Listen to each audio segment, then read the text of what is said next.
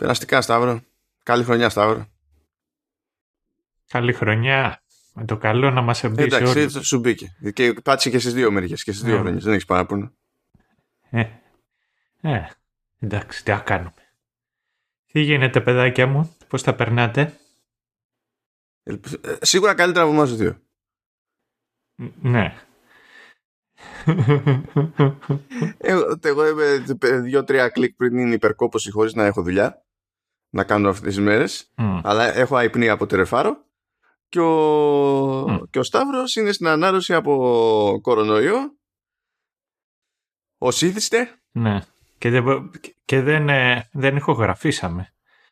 Ενώ, ενώ είχα κο- ε, κορώνα, θα είχε πλάκα γιατί θα έλεγα Έλα, ήρθε η ώρα να κοβιντιάσουμε. Ενώ τώρα το γλιτώσαμε. όπως, όπως φαίνεται. Ναι. Είχαμε σκοπό να κάνετε εκεί πέρα πάνω κάτω Χριστούγεννα με το παρόν επεισόδιο για το Witcher, αλλά επειδή διαλύθηκε ο Σταύρος, ε, πήραμε ένα rain check, Mm. προσποιηθήκαμε ότι δεν υπήρχε δεύτερο επεισόδιο για το μήνα Δεκέμβριο. Οπότε μπαίνουμε στο 2022 με, με Witcher, στο οποίο ένα, δηλαδή νομίζω χωράει ένα σχόλιο που είναι «Hmm». Μμμ. Που, για το Witcher. γενικά για όλα, για τα πάντα όλα. Α, για το Witcher το μοναδικό σχόλιο το οποίο εδώ ταιριάζει πάντα είναι fuck. Λοιπόν, παιδιά, είδαμε τη δεύτερη season. Την είδε και πολλοί κόσμος από εσάς. Τώρα θα είναι και πιο ακίνδυνο για, για πολλούς από εσάς να ακούσετε αυτό το επεισόδιο μέχρι τέλους, να μας αυτόν για spoilers και ιστορία. Αν και, και ούτως ή άλλως, ως συνήθως τα έχουμε χωρισμένα αυτά τα πράγματα και θα προειδοποιήσουμε όταν έρθει η ώρα. Θα φαίνεται και στο chaptering και τα, και τα συναφή. Αλλά για πες μου, Σταύρο, πόσο έτσι, Μμμ. σε τι φάση, τι προσμονή έπαιζε για τη δεύτερη σεζόν του Witcher; Ε, είναι μυστήρια η φάση ρε, εσύ, με το Witcher. Του στυλ χαίρομαι το ότι ε, πω καινούργια σεζόν, καινούργια... Μ' μ' αρέσει και ε, το γενικότερο κόσμος του Witcher. Να σου πω την αλήθεια, η πρώτη σεζόν δεν δε μου δι... χωρίς να σημαίνει ότι δεν μου άρεσε, δεν με ενθουσίασε. Οπότε ξέρω εγώ την περιμένω και, περίμενα και την καινούρια τη δεύτερη της σεζόν και ήταν μυστήρια η φάση. Του στυλ ε, πόσο θα χαρώ. Με το που θα έρθει. Τουλάχιστον αυ- οι- μας είχαν προειδοποιήσει ότι αυτή τη φορά δεν θα έχουμε time jumps. Τα οποία πραγματικά δεν, ε, στην πρώτη σεζόν ε, δεν, δεν τα καταλάβαινε. Είναι από τις λίγες φορές που ένιωσα βλάκα. Ε, εγώ ήταν, ε, Παρα- ήταν- το είχαμε συζητήσει αυτό και στο επεισόδιο που κάναμε για την πρώτη σεζόν. Θα βάλω έτσι χάρη πληρότητα στο σχετικό link στην περιγραφή του παρόντος, εφόσον θέλετε κάποιο, να πάρετε γεύση από το τι λέγαμε τότε. Αλλά ναι, είχαμε και οι δύο πρόβλημα με αυτό ότι είχαν διαχειριστεί πάρα πολύ άσχημα στο μοντάρισμα και στη φωτογραφία τα, τα time jumps. Ε, δηλαδή αγνοούσαν τελείως ε, τι να πω, σχεδόν προαιώνιους κανόνες για τέτοια θέματα στο, στον κινηματογράφο Μμμ. και απλά έμενε ένα μπέρδεμα χωρίς λόγο επειδή κάποιος βαρέθηκε ας πούμε να κάνει δύο πράγματα. Αλλά ναι. Ναι.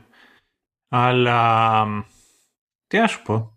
Ε, είναι πολύ τυχεροί και οι συντελεστές και εμείς οι fans που έχουμε το, το Γκάβιλ να παίζει το Γκέραλτ ε, και νομίζω ότι είναι το 90% της σειράς ο, ο Κάβιλ σαν Κάβιλ. Για ο Κάβελ είναι ο Κάβελ. Δηλαδή δεν τον έχω πετύχει κάπου και να μου έχει δημιουργήσει πρόβλημα ποτέ ο Κάβελ.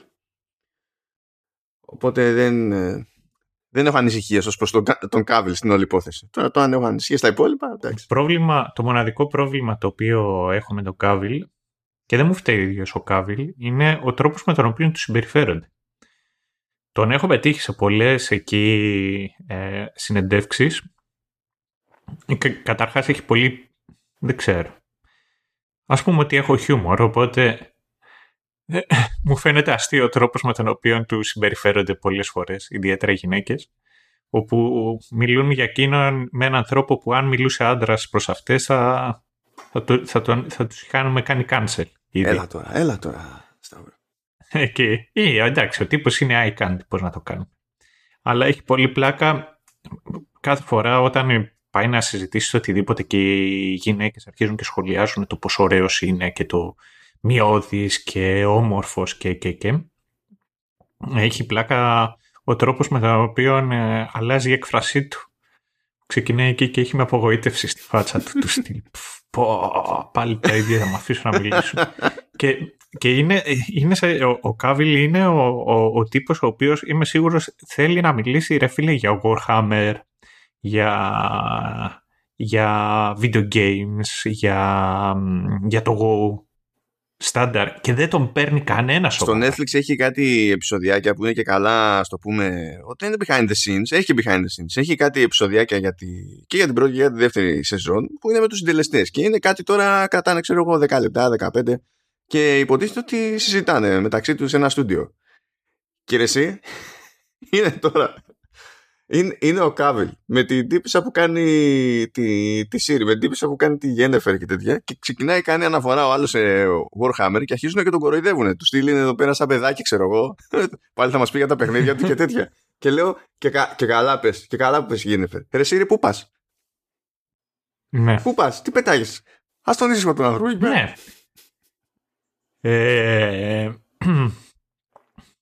και αναρωτιέμαι. Ε, εν τω μεταξύ, ο, έχει ενδιαφέρον και ο ίδιος ο, ο, ο Κάβιλ είναι χωρίς να πω ασχημόπαπο, διότι είναι στο Count of Monte Cristo δεν είναι. Τι δεν να πεις, δεν ξέρω. Νομ... Τέλος πάντων, ότι, ότι ήταν πολύ πιτσιρικα. Από πιτσιρικά ήταν ωραίο παιδί. Δεν, ναι, ναι. δεν ήταν. Αλλά κάποια στιγμή ενώ ήταν στο σχολείο δεν ήταν και τόσο ωραίο παιδί. Όχι, ήταν πιο μπουχέσατο. Ναι, ήταν ο, ο Φατ Κάβιλ. Έτσι τον φωνάζανε. Και αναρωτιέμαι άμα του έχει μείνει. Where is your God now? Α, τώρα είναι το. Ναι. ναι, αλλά πώς να σου το πω.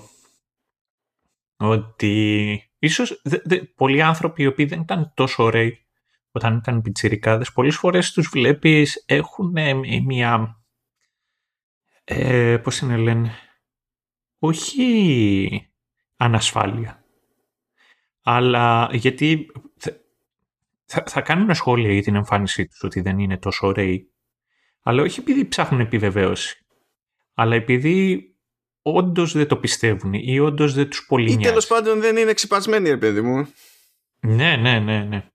Ε, εν τω μεταξύ, ο Κάβιλ είναι και από τους λίγους άντρες για τους οποίους. Καλά, είναι πολύ εντυπωσιακός. Εγώ τον εβάζω πολλές φορές στην ίδια κατηγορία, κυρίως με το Hemsworth που είναι έτσι και αυτός έτσι εντυπωσιακός και έχει και μπολική charming, γοητεία, πώς το λέμε. Ε, ενώ π.χ. Το, τον Evans, τον Chris Evans, ε, τον έχω ένα τσακ πιο κάτω. Ο, ο Hemsworth με τον Cavill έχουν, έχουν μια γοητεία. Αν και το Hemsworth τον βάζω πιο πάνω γιατί ο τύπος είναι και πολύ αστείος. Γενικά βλέπω ε... τέτοιο, βλέπω μια ε, προκατάληψη υπέρ του Commonwealth και δεν μου αρέσουν αυτά. Τώρα παιδιά ποιος κατάλαβε. ναι, αυτό.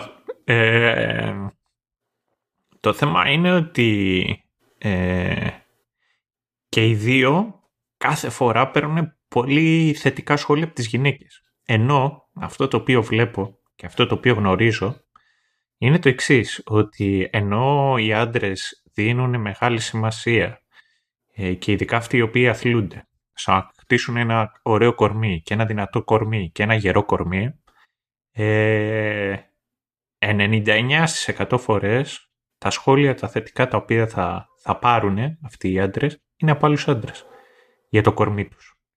Ναι, γιατί δεν είναι, φίλε, γιατί εκεί περιορίζεται σε αυτό.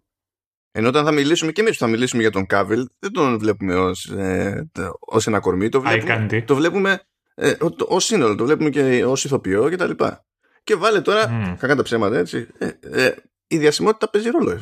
Δηλαδή έτσι λειτουργεί η ανθρωπότητα. Τι να κάνουμε τώρα. Mm, Δηλαδή, πώς να σου πω, εδώ ακούει καλά σχόλια για την επαγγελματική του σταδιοδρομία ο Κοκλώνης. δηλαδή, δεν, κάποια πράγματα λειτουργούν αλλιώς με lizard brain. δεν έχει, δηλαδή δεν έχει καν νόημα να το εντοπίσεις σε άντρες και γυναίκες. Είναι. μηδενίζονται κάποιοι παλμοί, ξέρω εγώ, κάποια ηλεκτρικά ε, σήματα μηδενίζονται υπό συνθήκη. Ε, τώρα που είπες, κοκλώνει ε, με, το, με το νέο έτος κτλ. Ε, απλά θα ήθελα να σας ενημερώσω όλους όσους δεν το ξέρετε ότι έχει ξεκινήσει και κυκλοφορεί η καινούργια σειρά της Καραδίμου. Να νομίζω θα έλεγες για την Όμικρον. Α, Μην τα λες. Αυτό δεν θα το, το δείξουμε, δεν θα το κόψω καν. Λοιπόν, ε, και η καινούργια σειρά της Καραδίμου μην πας ποτέ εκεί. Και μ' αρέσει γιατί βγαίνει καινούργιο επεισόδιο κάθε όποτε. Ναι, είναι ένα καινούριο πείραμα. Ναι. Για να δούμε πώς συντηρείται το hype. Αυτό ακριβώς. Αυτό μπορεί να έχουν μέτρηξ εκεί και όταν αρχίζει και πέφτει το hype να, μπαμ, να πετάει ένα καινούργιο. Λοιπόν, μην πας ποτέ εκεί, έτσι λέγεται το επεισόδιο, το, έτσι λέγεται η σειρά. Ε, αν το ψάξετε δεν έχει κανένα γράμμα κεφαλαίο. Το νους έχει, ναι, σε μερικές λέξεις. Ε, μην πας ποτέ εκεί. Ε, νομίζω ότι είναι το event τη, του 22. Ε, και αυτό το διάστημα παρότι έχουν κυκλοφορήσει πολλές σειρές, νομίζω ότι είναι ότι καλύτερο κυκλοφορεί. Αυτά. Ωραία. Καταλάβατε τώρα τι έκανε έτσι, έπιασε, εστίασε στο Henry Cavill Ναι. και ξαφνικά πήγαμε σε καραδίμου γιατί έπρεπε να κάνουμε την ελεύθερη αυτή πτώση μήπως και βρούμε ζύγι. Κάπως έτσι. Εγώ το μόνο που έκανα είναι τι- τι έπαιζε από προσμονή του Σταύρου για, το, για τη δεύτερη σεζόν. Εγώ αυτό ρώτησα. ναι, και συνέβησαν όλα τα υπόλοιπα. έτσι. Οργανικά προέκυψαν. Ε, εγώ ήμουν πολύ περίεργος για τη δεύτερη σεζόν. Ακριβώς επειδή ήξερα ότι δεν θα έχει αυτά τα time jumps και ήθελα να δω τι θα κάνανε αυτή τη φορά αφού είχαν να πούνε κάτι πιο συγκεκριμένο με, με στάνταρ ροή πραγμάτων και, και τα λοιπά. Και είναι και το άλλο, είναι ότι πολλές φορές ακόμα και σε τέτοιες περιπτώσεις που έχεις να κάνεις με αναγνωρίσιμο IP και τα λοιπά, ρε παιδί μου, έτοιμο fan bases να λιώνει και τέτοια, δεν είναι δεδομένο ότι ξέρεις ακριβώς πώς να στήσεις την πρώτη σεζόν. Ειδικά όταν ο στόχος σου είναι να βγάλεις και παραπάνω σεζόν. Το φοβάσαι λίγο, ρε παιδί μου. Είναι και η πρώτη απόπειρα με το, με το υλικό που έχεις υποτίθεται ως βάση. Ε, και γι' αυτό δεν είναι και τυχαίο πολλές φορές πολλές σειρές, ρε παιδί μου, αρχίζουν και ισιώνουν από τη δεύτερη τρίτη σεζόν, κάπως έτσι. Ή αποκτούν τουλάχιστον, ας το πούμε, τελική τους μορφή, αυτή που μετά ακολουθούν ε, πιο συστηματικά, ας πούμε, προχωρώντας. Οπότε ήθελα να δω με δεδομένη αυτή την επιτυχία, ρε παιδί μου, και που την αυξημένη συγκριτικά ε, ασφάλεια που συνήθως φέρνει αυτή η επιτυχία, τι θα έπαιζε με τη, με τη δεύτερη σεζόν. Και ψηλό απογοητεύτηκα. Να πω την αλήθεια. ναι. Ε, εντάξει, θα το... Θα, τα εξηγη... θα εξηγήσουμε τη θέση του καθενός τώρα πιο, πιο μετά για να έχετε και εικόνα καλύτερη αλλά αυτό το ένα που μπορώ να πω εγώ είναι ότι ε, ένα πράγμα που δεν άλλαξε από την πρώτη στη δεύτερη σεζόν ε, είναι ότι ε, ε, δεν δώσανε καλό budget για μοντέρ. Δεν ξέρουν τι κάνουν στο, στο μοντέρ. Ενώ το, το, το CGI είναι πιο ανθρώπινα, να σου πω την αλήθεια. Ε, το μοναδικό το οποίο δεν μπορώ να καταλάβω για ποιο λόγο δεν δίνουν σημασία. Δεν ξέρω αν κοστίζει, δεν έχω ιδέα το τι γίνεται. Είναι το C- ε, πραγματικά ε, και είναι κομμάτι και στα βιβλία και, στη, και στα παιχνίδια. Το πώς ε, τα μάτια των ε, Witchers αλλάζουν ανάλογα με το φως. Η κόρη, πώς μεγαλώνει και πώς μικραίνει. Και ε, θεωρώ ότι είναι κάτι το οποίο απλά θα μπορούσε να γίνει κατά τη διάρκεια της ταινίας, της ε, σειράς. Αν μου πεις τώρα που σκαλώνεις και εσύ. Ρε φίλε, καρα- παρακάνει μπαμ ότι είναι τύποι οι οποίοι φορούν φακούς επαφής. Δεν μου φαίνεται τόσο φυσικό. Δεν ξέρω για ποιο λόγο σκάλωσες αυτό. Όχι ότι είναι deal breaker. Αυτό που λες τώρα είναι πιο λεπτό δουλειά για να γίνει. Οπότε φαντάζομαι ότι εκεί πέρα θα είναι φάση too much effort for the money. Κάπως, κάπως έτσι. Και να σου πω αλήθεια, τώρα ε, θα μπορούσαν να έχουν άλλα θέματα να λύσουν. Δηλαδή, εντάξει. Ναι, ναι. Αλλά τα CGI, το CGI βελτιώθηκε νομίζω σε σύγκριση με την πρώτη Βελτιώθηκε. Και μάλλον εκεί πέρα πήγε όλο το extra budget. ε, γενικά έχω πλέον την εντύπωση ότι η... εντάξει μπορούμε να πούμε γιατί το συζητούσα και με το, τον Ηλία της προάλλες και έλεγε ότι έτσι κι αλλιώς λέει άμα τα βάλουμε κάτω και τα βιβλία που είναι το source material ας πούμε δεν είναι τίποτα καλογραμμένα βιβλία στην τελική ο Σαπκόφσκι δεν είναι ναι. κανένας συγγραφέας ε, της προκόπας. Ε, αλλά αυτό εντάξει προσωπικά δεν μου λέει πολλά γιατί κι άλλοι έχουν ξεκινήσει με σάπιο source material. Κάτι που θα μας απασχολήσει όταν θα μιλήσουμε για το The Wheel of Time.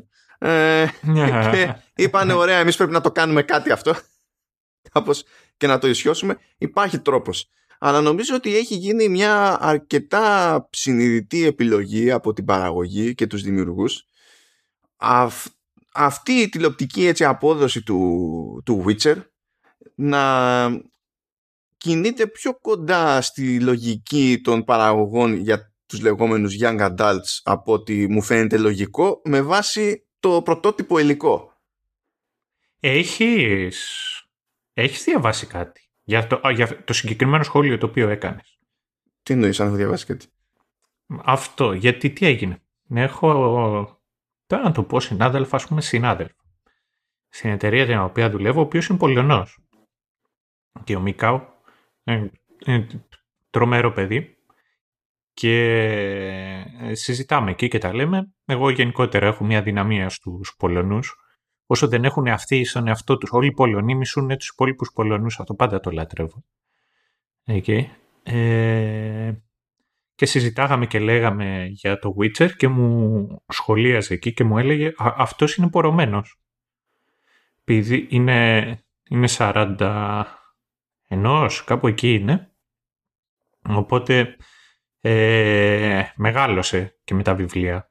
Ενώ, ξέρω εγώ, κυκλοφορούσαν τα βιβλία, τα διάβαζε, τα διαβάζει κάθε χρόνο. Είναι, είναι πορωμένος με αυτά.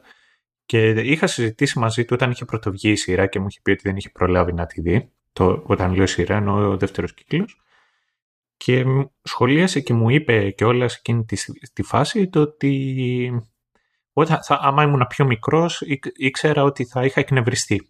Θα εκνευριζόμουν, λέει, θα έβλεπα εκεί τη σειρά, θα έβλεπα ότι κάποια πράγματα δεν τα κάνω σωστά, θα είχα πάρει ανάποδες, άρχιζε εκεί να βρίζω, γιατί μου καταστρέφεται αυτό το οποίο ε, αγαπάω. Αλλά τώρα, καθώς ε, λέει, έχω μεγαλώσει, έχω αποδεχτεί ότι μερικές φορές τα πράγματα δεν θα είναι όπως θα είναι, θα κάτσω να τα δω και θα αποδεχτώ ότι είναι δύο διαφορετικά πράγματα του, τέλος πάντων περάσαν μερικές μέρες, του έδωσα περισσότερο χρόνο και όταν ξαναμιλήσαμε ε, είχε δει μερικά επεισόδια από τη δεύτερη σεζόν και ήταν εξοργισμένος εκεί. Έβλεπε κόκκινο. Ενώ το είχα δει στο, στα πρόσωπά του ότι είχε αποδεχτεί, ξέρω εγώ, την ήττα την πρώτη φορά, ότι τι να κάνουμε, είναι δύο τελείως διαφορετικά πράγματα. Και λέει, εντάξει, λέει, δεν σου λέω ότι είναι τόσο χάλια όσο ήταν αυτά τα οποία είχαμε γυρίσει εμείς στην Πολωνία, τα οποία ήταν άθλια και δεν βλεπότουσαν. Αλλά λέει, γίνονται τόσες αλλαγές από το source material, το οποίο απλά δεν βγάζει νόημα. Και μου έκανε δύο σχόλια, πολύ συγκεκριμένα, το πρώτο σχόλιο ήταν το εξής. Λέει ότι αν διαβάσεις τα βιβλία, εγώ, εγώ προσωπικά έχω διαβάσει το πρώτο το οποίο είναι το πρώτο, τα πρώτα, το οποίο είναι η τελευταία ευχή και είναι στην πραγματικότητα μια συλλογή από short stories, ε, το οποίο το έχω ξαναναφέρει. Είναι κακή μετάφραση. Εμένα τουλάχιστον δεν μου αρέσει ο τρόπος να το Για την ελληνική μετάφραση. Ναι, για την ελληνική μετάφραση. Βέβαια, δεν, χωρίς να έχω διαβάσει το original ή χωρίς να έχω διαβάσει στα αγγλικά, απλά μπορεί να μην φταίει ο μεταφραστής ή μεταφράστρια, αλλά να είναι άθλιο το source material. Δηλαδή, θυμάμαι, είχε κάτι ατάκες του στυλ μέσα, όπα ρε, η Λεβενταρά, τι θες και εσύ τώρα; Είχε, ήταν πολύ μυστήρι οι διάλογοι ειδικά.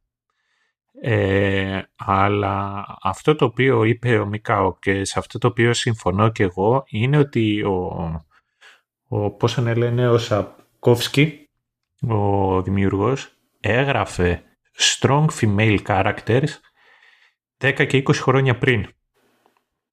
Ε, και ήταν, είναι κάτι το οποίο το έχουμε δει πολλές φορές σε, στη σύγχρονη εποχή που γίνεται επίτηδες προσπάθεια για να αναδειχτεί το πόσο strong female characters έχει το κάθε show, αυτό το γράψιμο δεν πετυχαίνει. Ενώ εκείνος το έκανε και δούλευε από τότε. Και έχει ενδιαφέρον το πώς η σειρά ενώ τα έχει αυτά τα πράγματα ήδη ε, υπάρχουν φορές που βγαίνει έξω από το δρόμο της να προσθέσει επιπλέον χαρακτήρες, strong female characters, ε, μόνο και μόνο for the sake of it, οπότε φαίνονται λιγάκι βεβαιασμένοι. Αυτό ήταν το ένα του σχόλιο. Και μετά το δεύτερο σχόλιο το οποίο έκανε ήταν το εξής. Είναι ότι υπάρχει ένας από τους παραγωγούς, κάτι τέτοιο, ο οποίος είναι Πολωνός και βρίσκεται εκεί θέλοντας τέλος πάντων να περάσει και, τη, και την πλευρά του, των βιβλίων όσο να είναι και να επηρεάσει τη σειρά για να παραμείνει όσο γίνεται πιο πιστό προς το source material. Και αυτό το οποίο γύρισε και είπε το είπε στα πολωνικά και δεν, δεν, δεν έχω τι να σου πω το source για να, για να, κάνω, για να μεταφέρω ακριβώς τα λόγια του είναι το εξής είναι το ότι έγιναν αλλαγές ώστε να υπάρχει ένα target group προς young adults στη σειρά και γι' αυτό το λόγο φαίνονται αυτές οι αλλαγές και στο σενάριο και στους διαλόγους. Και μάλιστα ήταν ένα σχόλιο του στυλ το ότι το κοινό το οποίο επιλέξαμε να επικεντρωθούμε, για το οποίο επιλέξαμε να επικεντρωθούμε, δεν συγκινείται ή δεν τους ενδιαφέρει το, τα βαθύτερα, οι βαθύτερες στρώσεις στον κόσμο του Witcher, όπως είναι η πολιτική. Εντάξει, αυτά είναι, μπουρ, αυτά είναι μπουρδες, αυτές είναι εξωπραγματικές μπουρδες και το μόνο, τη μόνη απόδειξη το πόσο μπουρδα είναι είναι να καθίσει κάποιος και να βάλει κάτω και να δει τι κοινό έχουν τα βιβλία και τι, κοινά, και τι κοινό έχουν τα παιχνίδια τόσα χρόνια. Mm. Δηλαδή, βγαίνεις και πιάνεις ε, ένα από τα πιο επιτυχημένα IP, ε, ειδικά στα games, τα τελευταία 10 χρόνια, ε, που το έχει παίξει όποιος να είναι παντού, ας πούμε, ό,τι ηλικίες να είναι, και έχει και το, το, το εκτόπισμα που έχει ε, πρωτίστως όχι από τους 15 που το παίζανε αλλά από όλους τους υπολείπους που στα games αυτή είναι που τα σκάνει τα λεφτά. Και αυτοί έχουν κάνει το, τόσο μεγάλο το Witcher στην πραγματικότητα μέσω δηλαδή από τη δουλειά της CD Projekt και τα φράγκα που έχουμε στάξει όλη τη CD Projekt που έχει φτιάξει τα παιχνίδια. Και το συμπέρασμα είναι ότι εντάξει δεν, δεν είναι αρκετοί δεν φτάνουν πρέπει να το κάνουμε δηλαδή εντάξει αυτό είναι σαν να, σαν να μπήκαν στη διαδικασία να εφαρμόσουν αυτή τη λογική που εφαρμόζει σε άλλο βαθμό βέβαια, με άλλη ένταση, εδώ και δεκαετίες ο κινηματογράφος στη μεταφορά τέτοιων IPs. Και για κάποιο λόγο πρέπει να επιχειρηματολογήσουμε εμείς γιατί αυτή η λογική είναι εκτός τόπου και χρόνου, αλλά όχι εκείνη γιατί την υιοθετούνται. Δεν το, δεν το καταλαβαίνω. Ναι, και εγώ δεν, δεν μπορώ κάποια. Πώς να σου πω στο μονάδι, ε, αυτό όμως στο οποίο φέρνω εγώ πάντα σαν παράδειγμα είναι το εξής. Είναι το Casa de Papel, το οποίο είναι, είναι πραγματικά τσιτσικόφτερο το βάθος των χαρακτήρων του και της πλοκής του. Απλά γίνονται πράγματα και χαρακτήρες αντιδρούν σε αυτά τα οποία γίνονται. Και είναι συνέχεια ίδια λούπα. Και αυτό από μόνο του επειδή γίνονται πραγματάκια. Πραγματικά. Ε, μπορείς να περιγράψεις ολόκληρη τη σειρά το ότι απλά γίνονται πραγματάκια. Και οι χαρακτήρες αντιδρούν πάνω σε αυτό. Και εμείς αντιδρούμε πάνω στην αντίδραση των χαρακτήρων. Αυτό αρκούσε για να γίνει μια από τις πιο δημοφιλείς ε, σειρές των τελευταίων ετών. Πραγματικά είναι αυτό. Ναι, εντάξει, και μετά μπορεί να μπορούμε να πεταχτούμε και εμείς εδώ πέρα και να πούμε ότι ναι, αλλά μετά Σοπράνος. Αυτά, ναι. αυτά είναι μπουρδες. Το ζήτημα, δηλαδή αυτή η θεωρία ότι άμα δεν τα κάνουμε αυτά, δεν μας φτάνει το κοινό ε, είναι, είναι κάποιο είδους φαντασίωση. Ειδικά σε έναν κόσμο που, ξέρεις, δεν είναι πρέπει να βγάλουμε τη σειρά στα αμερικανικά τηλεοπτικά δίκτυα και πρέπει να τα βγάλουμε από τις διαφημίσεις και ποιος ξέρει τι θα γίνει με τη διεθνή διανομή και μετά. Δεν υπάρχουν αυτά. Δεν υπάρχουν αυτές τι δυσκολίες που υπήρχαν. Γι' αυτό την ευρίζομαι εγώ με αυτά τα πράγματα και όχι επειδή αλλάζει κάποιος. Έτσι κι αλλιώς έχω πει εγώ ότι δεν έχω διαβάσει τα βιβλία, δεν μπορώ να ξέρω τι έχει αλλάξει, γιατί έχει αλλάξει κτλ. Αλλά καταλαβαίνω ότι είναι αυτό που περνάει μπροστά μου. Και γι' αυτό είμαι σχετικά απογοητευμένος τέλος πάντων από τη φάση και πιστεύω, γιατί τώρα με τη δεύτερη σεζόν αυτή έτσι όπως πήγε και με τα αυτά που συζητάμε τώρα σε πρώτη φάση χωρίς να πετάμε spoilers, ε, μου, μου δίνεται πλέον η εντύπωση ότι είναι συνειδητή η ρότα αυτή, δεν πρόκειται να αλλάξει και είναι κρίμα γιατί ο κόσμος δεν έχει πρόβλημα με περισσότερα layers. Δηλαδή, ε, τώρα τι, τι, να, τι να λέμε, περισσότερα layers έχει το Squid Game. Αυτό γιατί έγινε επιτυχία; Έγινε επιτυχία επειδή κάποιος ήταν πάρα πολύ τιτάνιος μάγκας όταν έδινε τα λεφτά από Netflix για να, γίνει, να πάρει τη διεθνή παραγωγή. Έτυχε στην ουσία. Το, το θέμα είναι ότι είναι και έξυπνος ο τρόπος με τον οποίο το Squid Game υπονοεί και παρουσιάζει τα πολιτικά και κοινωνικά ζητήματά του. Γιατί κάποιος ο οποίος μπορεί να μην γνωρίζει τη κουλτούρα ή μπορεί να μην τον ενδιαφέρουν αυτά τα ζητήματα, πάλι βλέπει μια ιστοριούλα η οποία είναι αρκετά σοκαριστική και αντιδράει πάνω σε αυτό. Νομίζω ότι είναι το, η θεματική της εποχής μας. Να καταναλώνουμε προϊόντα με τα, στα οποία μπορούμε να αντιδράσουμε και να νιώθουμε με αυτόν τον τρόπο ότι και εμείς συμμετέχουμε. Καλά, αυτό ήταν πάντα έτσι. Αυτό ήταν έτσι από το, το Κολοσσέο. Τι λέμε τώρα.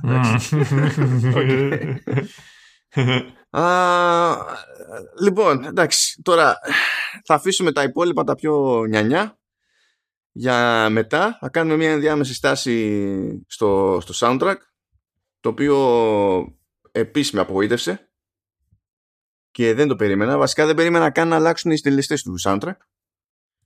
Mm. Πώς την έλεγαν, ήταν μια από το Ανατολικό μπλοκ, σωστά. Ναι, Σόνια Μπελουσόβα, που λέγαμε ότι αυτή ήταν Girl Wonder, ας πούμε. Είχε, δεν ξέρω, ότι ήταν, όσο ήταν ανήλικη, κέρδιζε διακρίσεις διεθνείς, εγώ, στο μουσικό στερεώμα και λέγαμε πόσο άμπαθοι είμαστε εμείς που χωνόμαστε. Είχα εκεί πέρα κάποιες πιο έτσι φιλοσοφικές διαφωνίες, ας το πούμε, με το soundtrack της πρώτης σεζόν αλλά δεν ήταν παράλογο από την άποψη ότι πάλι ήταν, ξέρεις, το πρώτο πέρασμα, βρίσκεις κάπως το βηματισμό σου, πάλι γίνονται αυτά τα πράγματα. Αλλά είχε όντως μερικά πάρα, πάρα, πάρα πολύ καλά κομμάτια και δεν εννοώ απλά το, το Second to Your Witcher που στο, στην κανονική την επίσημη εκτέλεση του έχει λάθος mastering, λάθος audio mastering και λάθος ενορχίστωση. Είναι καλύτερο αυτό που ακούγεται όταν παίζει το επεισόδιο που έχει το τραγούδι παρά αυτό που κατέληξε στο επίσημο άλμπουμ του, του soundtrack. Δεν ξέρω ποιος πήρε λιγμένα, αλλά θυμάμαι είχα τσαντιστεί ε, την πρόπερση με αυτή την ιστορία, πέρυσι μάλλον που το κάναμε εμείς το, το επεισόδιο. τώρα, πάει η Σόνια Μπελουσόβα, πάει και ο Τσιώνα στην Έλλη.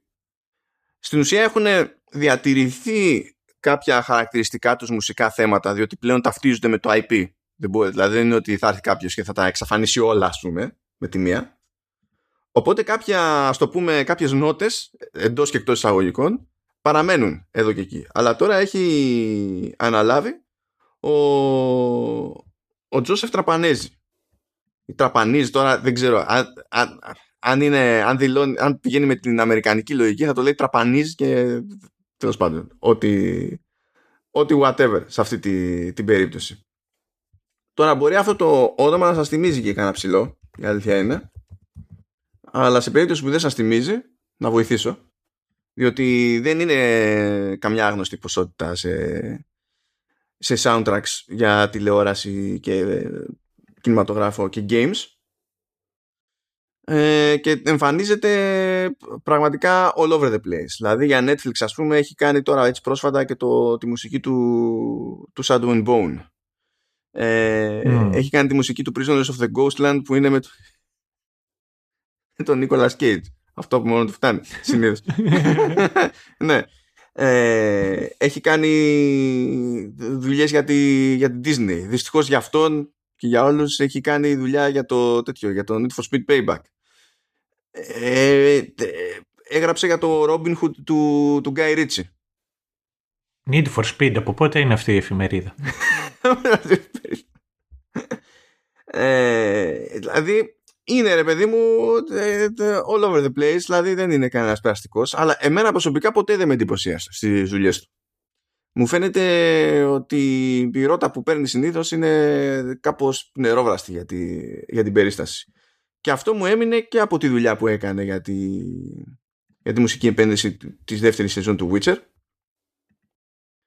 Και πραγματικά ενώ έχει ρε παιδί μου όση, έχει γίνει όση δουλειά έχει γίνει υπάρχουν όσα κομμάτια υπάρχουν ε, δεν, δηλαδή ε, πολύ λίγα κομμάτια ξεχωρίζουν.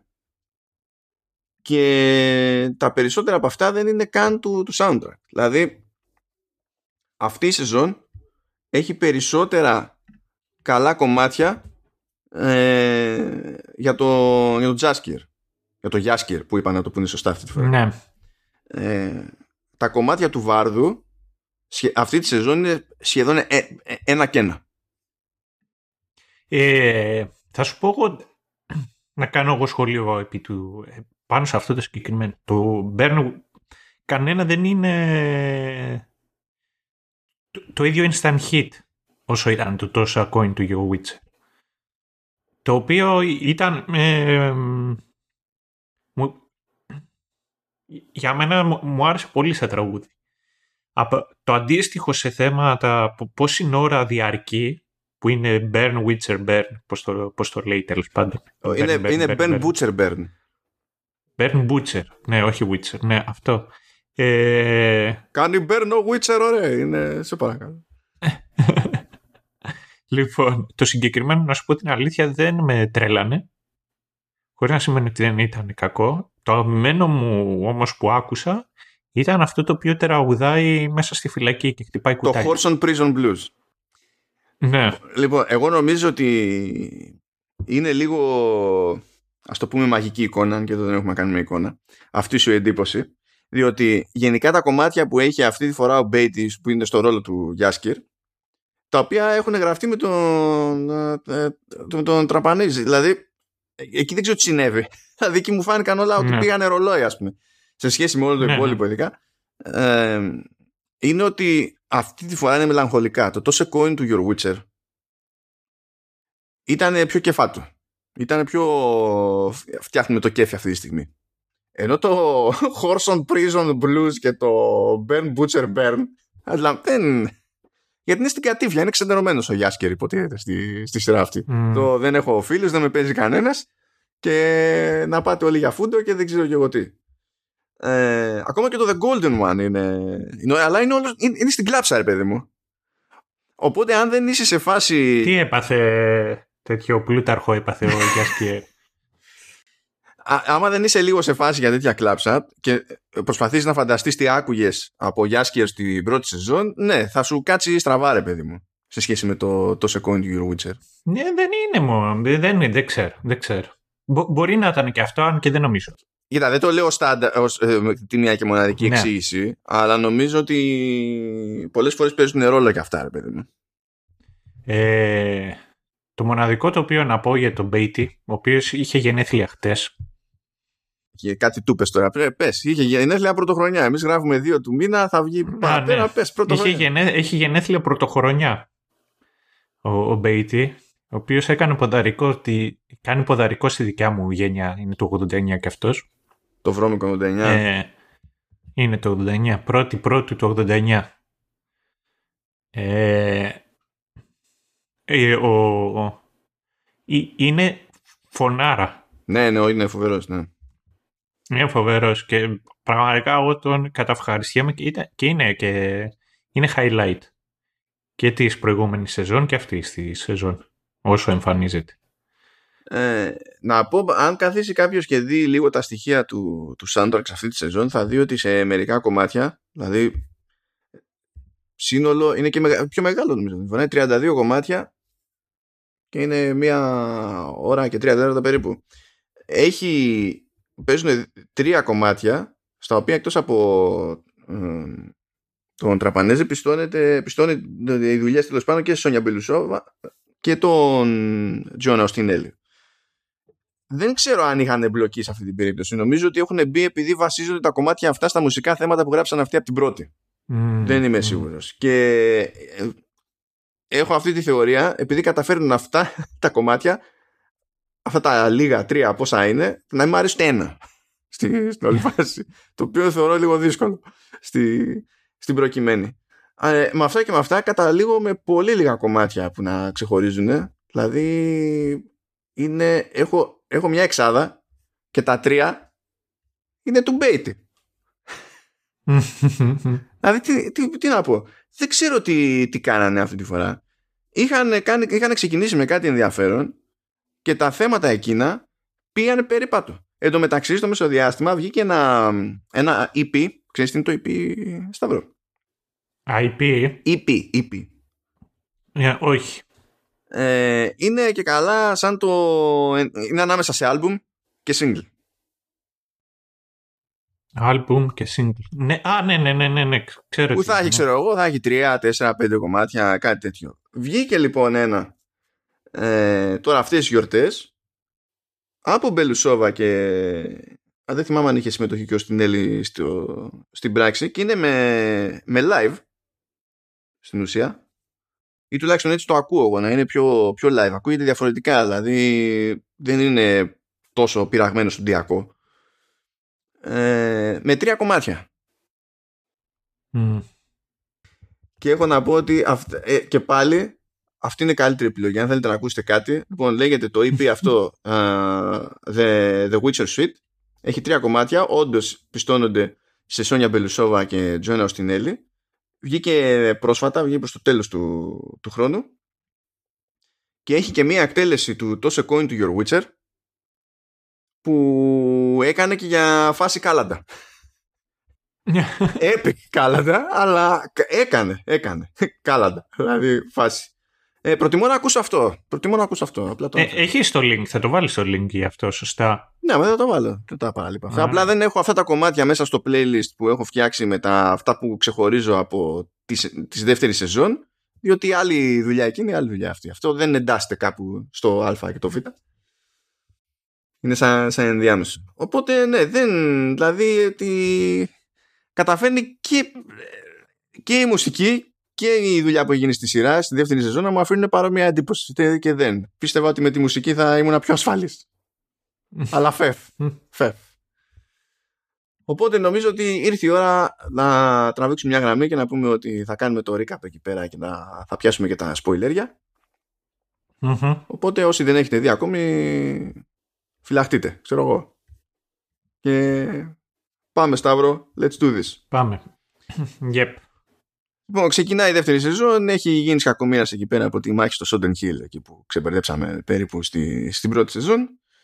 Ε, βλέπουμε ότι η Γένεφερ έχει καταλήξει εχμάλωτη της Φριντζίλα ε, και είναι σε ένα γκρουπάκι εκεί που προσπαθεί να επιστρέψει στο δικό του στρατόπεδο ε, ταυτόχρονα βλέπουμε τη, τη Σέα και είναι φρικαρισμένη, προσπαθεί να βρει την Γένεφερ, δεν δέχεται ότι μπορεί να πέθανε στην προσπάθειά της να τους σώσει κτλ. Ε, έχει και η μεριά της τη Σέα εχμαλωτήσει τον, τον Κέιχερ που υποτίθεται ότι ήταν ο, ο στρατός ε, του ο στρατός λέω, ο στρατηγός ε, του, του στρατού του Νίλφγκαρντ και κατά τα άλλα υποτίθεται ότι έχουμε στην άλλη μπάντα Σίρι Γκέραλτ να πηγαίνουν προς το Κεν Μορέν που είναι υποτίθεται η βάση των, των Witcher. Και στη διαδρομή κάνουν έτσι μια στάση διότι εντάξει έπαιζε πολύ χιόνι, πολύ κρύο. Ε, κάνουν μια στάση και συναντούν τον Νίβελεν ο οποίος υποτίθεται ότι είναι παλιός γνώριμος του, του Γκέραλτ αν και εκείνος τον θυμάται κάπως αλλιώς τον θυμάται με το human form, αλλά εδώ πέρα είναι κάπως, ε, τι να πω, περίπου αγριογούρουνο, κάτι τέτοιο. ε, και κάτι παίζει ρε παιδί μου. Στη, στην όλη φάση φαίνεται, είναι μόνος του σε ένα χωριό, μόνος του σε ένα σπίτι, ακούγονται πράγματα που είναι λίγο ύποπτα. Ο ίδιος είναι πάρα πολύ φιλικός βέβαια και απέναντι στη Σύρη και απέναντι στο, στον Γκέραλτ. Ε, κάπου εκεί. Τον οποίο να πούμε ότι τον υποδίεται ο αγαπημένος μας ο Τόρμουντ. Ε, ναι, παιδιά. Και αν θυμάμαι καλά, είχαν πει ότι ειδικά στην πρώτη σεζόν του Witcher κάνανε συνειδητή επιλογή όσο γίνεται να αποφύγουν να καστάρουν ηθοποιούς οι οποίοι παίξαν στο Game of Thrones. Αυτός δεν μετράει. και, αλλά αυτό ήθελα να πω ότι αυτός μάλλον δεν μετράει. Αυτός δεν μετράει. Αυτός μπορεί να κασταριστεί όπου θέλετε.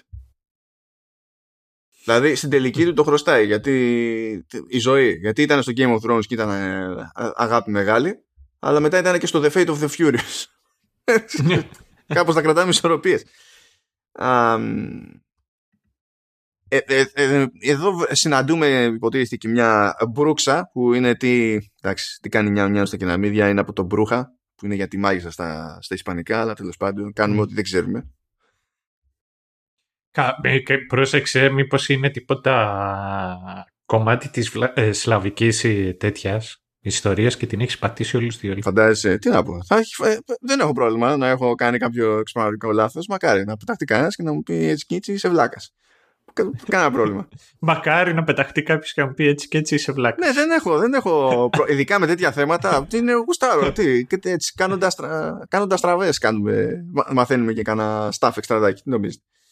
Ε, μ' άρεσε εκεί πέρα μια. Πριν φτάσουν στο, στο σπίτι του Νίβελεν, μ' άρεσε εκεί πέρα μια ατάκα που λένε, ξέρω εγώ, γιατί πάμε στο Ken Moren, λέει η Siri, ξέρω εγώ, μήπως πάμε στο, στο Scaling. Και λέει, λέει ο Γκέραλτ, όχι, ξέρω εγώ και τέτοια. Και βγήκε κατευθείαν το meme. Ότι... Αυτό ναι, too much. Ε... έχει too many side quests. που ίσχυε στο παιχνίδι αυτό και θα σου δεν θα τελειώσουμε ποτέ, θα βγει ποτέ η σεζόν. Κάνουμε ό,τι δεν. Εντάξει, μπράβο. Ε, το, αυτό το επεισόδιο εμένα μου κάτσε καλά με την ιστορία του Νίβελεν και την ιστορία με τη ας την πούμε τέλος πάντων μάγισσα που στην πραγματικότητα είναι τέρας και τρέφεται από το αίμα του, του Νίβελεν ο οποίος είναι καταραμένος και, και, και, και, διότι είχαν το χρόνο να αναπνεύσουν οι χαρακτήρες. Είσαι σε ένα, σε ένα μικρό μέρος όπου αναγκαστικά το επεισόδιο γίνεται πιο θεατρικού στυλ και ήλπιζα σε αυτό το σημείο, όταν έβλεπα αυτό το επεισόδιο, ήλπιζα να ακολουθήσει στο περίπου τέλος πάντων, στο μέτρο του δυνατού, ένα παρόμοιο μοτίβο. Ξέρεις, να είχαμε ιστορίες από τη διαδρομή, ρε παιδί μου, σε κάποια πράγματα. Αλλά τελικά μάλλον ήταν για το ΕΦΕ. Ήταν όμως, νομίζω, ήταν. Για μένα ήταν καλό ξεκίνημα η, η όλη φάση. Γιατί είναι, είναι και η ιστορία τέτοια ρε παιδί μου που είναι, καταλήγει να είναι γλυκόπικρη και δεν το ξεφτύλισαν αυτό στη τηλεοπτική τη, τη μεταφορά και το εκτίμησα. Λέω εδώ μπορεί και να, μπορεί και να τη γλιτώσουμε. Ε, εμένα μου αρέσει γενικότερα το concept του Monster of the Week όταν παίζει σε σειρές. Και εντάξει, όταν ε, έχει περισσότερο νόημα νομίζω ότι αυτό το concept όταν μιλάμε για, για τις παλιές καλές σειρές που κρατάγανε 23 επεισόδια κάθε σεζόν. Ε, νομίζω ότι όχι ότι δεν μπορεί να γίνει, απλά είναι, είναι πιο στενά τα περιθώρια σε, στις σύγχρονες σε σεζόν που κρατάνε 8 και 10 επεισόδια. Κοίτα, τώρα δεν είμαστε και σε... Είναι άλλη η πραγματικότητα της τηλεόρασης τηλεόρασης και το πώς πρέπει να λειτουργήσει με διαφήμιση και τέτοια και με επαναλήψει μέσα στη σεζόν και άλλο το, στην εποχή του streaming. Και παίζουν ρόλο και άλλα πράγματα. Έτσι. Είναι πιο δύσκολο να τραβήξει τέτοιους ηθοποιού σε παράγωγε που κρατάνε τόσα επεισόδια το χρόνο γιατί θα σου πει mm. φιλαράκι, θέλω να κάνω και άλλα πράγματα στη ζωή μου. Ε, και τώρα θέλω να σου θυμίσω τον Άντωνι Κουίν που έκανε τον Δία στον Ηρακλή.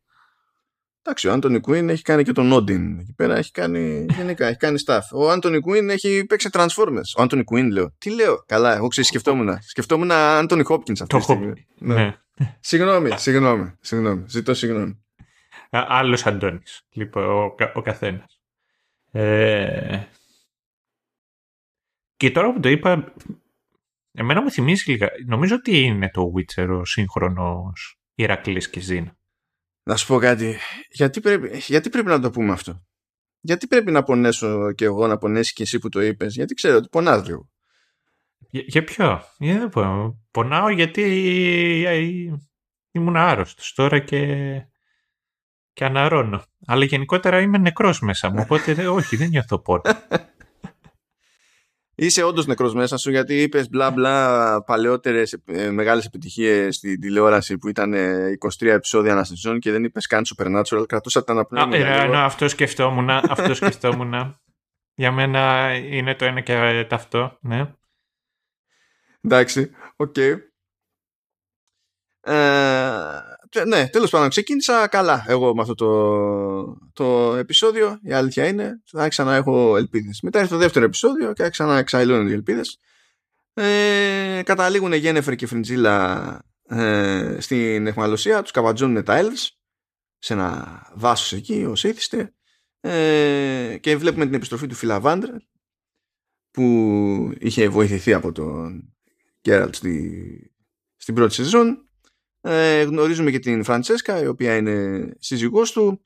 Ε, εκείνη θεωρεί ότι έχει δει κάτι οράματα και τα λοιπά και ότι προσπαθούν να βρουν κάτι στο, στη, στη διαδρομή που θα τους βοηθήσει ως elves να επανέλθουν γιατί στον κόσμο του, του Witcher γενικά τα elves είναι σκλάβοι ε, είναι του, του πεταματού, του κλώσου και του μπάτσου οπότε προφανώς οι άνθρωποι θέλουν οι άνθρωποι, τα έλους τέλος πάντων θέλουν να, να ξεφύγουν ε, με αυτά και με αυτά μπαίνουν σε μια διαδικασία να δουλέψουν μαζί να συνεργαστούν με Nilfgaard γιατί τυχαίνει να βολεύονται.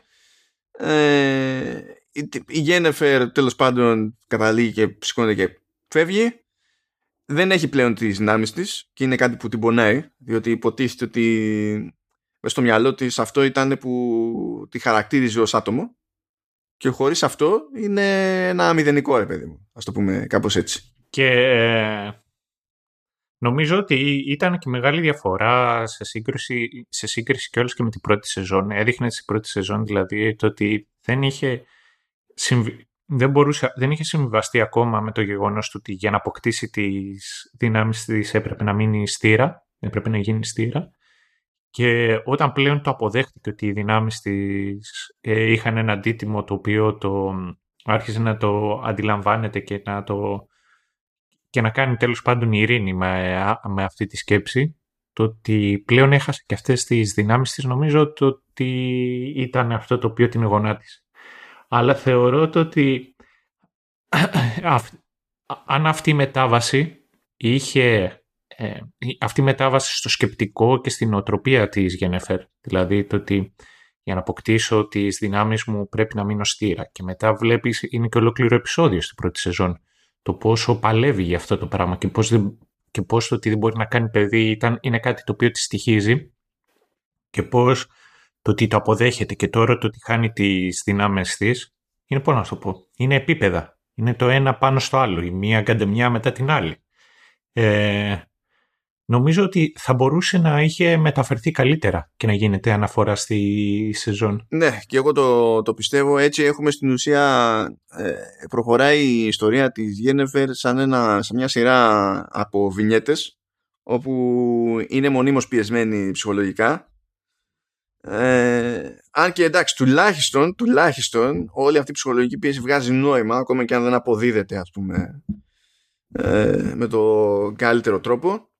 Και εδώ έχω μια διαφωνία, όχι στα της Γένεφερ, αλλά νομίζω ότι κάπως έτσι καταλήγει και μας κοστίζει στα της Γένεφερ. Γίνεται υπερβολική προσπάθεια στη σειρά για κλάψα για τα έλους. Ναι. Πολύ όμως. Πολύ. Δηλαδή, ε, έπεφτα σε φάση που λέω, το έχουμε πιάσει το, το νόημα, παιδιά. Δηλαδή, αν μας πείτε το ίδιο πράγμα άλλες 10 φορές, δεν αλλάζει τίποτα. Δεν με, δεν, δεν με κάνεις να συμπαθώ τα Έλληνε. Με κάνεις να, να, με, να ενοχλούμε με σένα. τα, τα γράφεις αυτά τα πράγματα. Δηλαδή, το καταλάβαμε και την πρώτη φορά τη ρημάδα. Ναι. Ε, να, να σου πω, με το μεγαλύτερο μου πρόβλημα στη συγκεκριμένη περίπτωση ήταν το ότι δεν είχες ουσιαστικά χαρακτήρες τους οποίους μου τους έδειξες ε, και άρχισα να συμπάσχω με αυτά τα οποία περνάνε. Να μου πεις, μου έδειξες εκεί ολόκληρη σειρά από elves τα οποία είναι αλυσοδεμένα και πηγαίνουν στη σκλαβιά και πώς συμπεριφέρονται και και και. ναι, ισχύει. Αλλά αυτό είναι σαν να μου το λες, όχι σαν να μου το δείχνεις. Αυτό είναι, ναι, εντάξει, ήταν ξανά και ξανά και ξανά και ξανά και ξανά που νομίζω ότι η πρώτη σεζόν είχε κάνει πολύ καλύτερη δουλειά με αυτό. Με τη δυσπιστία μεταξύ Φιλαβάντρελ και των λοιπόν Έλς με τον Γκέραλτ και τα λοιπά ας πούμε. Νομίζω ότι ήταν ε, πολύ, πολύ καλύτερη δουλειά. Από το να έχω ένα, ειδικά τη Φραντσέσκα αυτή τη φορά και να κάνει κάθε φορά κήρυγμα. Για το πώς θα πάρουν το πάνω χέρι και πώς θα πάρουν το πάνω χέρι και πώς θα ξεφύγουν και πώς θα έτσι. Ξανά μάνα, ξανά μάνα, ξανά μάνα, ξανά μάνα. Εντάξει, ξέρω εγώ, παιδιά, και ξεκολλάτε λίγο στην Αμερική με το, το πώς κουμαντάρουμε αυτά τα θέματα. Έχετε δείξει και ίδιο ότι μπορείτε να το κάνετε καλά. Ε, αλλά πρέπει να σας νοιάζει για να το κάνετε καλά. Mm. Anyhow. Ποιος ξέρει. Ε, παράλληλα τρέχουν τα, τα πράγματα με Γκέραλτ και Σύρι στο Κέρμορεν. Είναι και ο Βέσεμιρ εκεί πέρα, ο οποίος ο, ο τύπος πέθανε. Ενώ το... Πέθανε. Ο, ο ηθοποιός. Αλήθεια. Και κάτσε να δω. Α, όχι, δεν πέθανε. Ευτυχώς.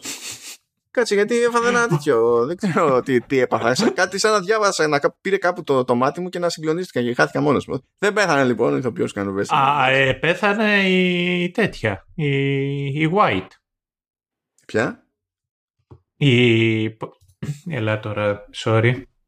Περίμενε. Και το βάλεις. Η Betty White πέθανε. Η Betty White, ναι, ρε, ναι. Ότι μπέρδεψα τι, την Betty White με τον τύπο που κάνει το Vesselberg. Επειδή είπαμε τώρα ανθρώπους οι οποίοι πεθάνανε και τα λοιπά. ε, Γκίγκαρλάκι πέθανε πόσο, δύο-τρει εβδομάδες πριν τα γενέθλιά της με τα 100. Ναι, ρε φίλε. Και έκανα αυτή την κουβέντα με τον παππού μου πέρυσι σε κάποια φάση. Ο οποίος μου έλεγε ότι το 24 θα γίνει 100. Και του λέω, ναι, λέω θα γίνεις. Λέω 19 ε, Δεκέμβρη που έχεις γενέθλια. Λέει, τι εννοείς 19 Δεκέμβρη. Ε, λέω μέχρι πριν από τότε, λέω δεν θα είσαι 100, θα είσαι 99. Συγγνώμη δηλαδή, μου λέει, αν πεθάνω εγώ δύο μέρες πιο πριν, απάνω στην πλάκα δεν θα βάλεις 100 χρονών. λέω όχι. Μα αυτά είναι εξωφρενικά, δεν γίνεται να τα λες αυτά. Δεν θα, δεν θα πάρω το achievement. Κάνανε ο άνθρωπος να πάρει το achievement του Γουστάβη. ναι, και, και λέει, Μα δεν είναι φυσιολογικά πράγματα αυτά, αφού έχει μπει το 24. Λέω, ναι, λέω, αλλά δεν έχεις γίνει 100 χρόνων. Πώς γίνεται, αφού γεννήθηκα το 24, 1924. Το 2024 δεν θα γίνω 100. ε, και, και μπήκα στην κλασική κουβέντα που μάλλον δεν, δεν του την έκανε κανένας όταν έπρεπε να, να την κάνει, όταν ήταν νεότερος. Να, να κάτσει να του πει κάποιος ότι όταν γεννιέσαι ζεις στο πρώτο έτος της ζωής σου, αλλά είσαι μηδέν ετών.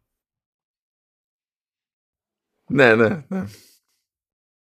Αυτό. Και πέθανε τώρα η Betty White μερικέ μερικές εβδομάδες πιο πριν και πήγα να του πω κοίτα εδώ, πρόσεχε. Πρόσεχε, έπρεπε να του πω. Αλλά μετά θα έπρεπε να του εξηγήσω ποια είναι η Betty White. Έπρεπε μετά να του εξηγήσω ποια είναι η Betty White και γι' αυτό είπα παράτα το άστο. Λοιπόν, με αυτά και με αυτά ζει ο ηθοποιός που κάνει το Βέσεμερ, εντάξει.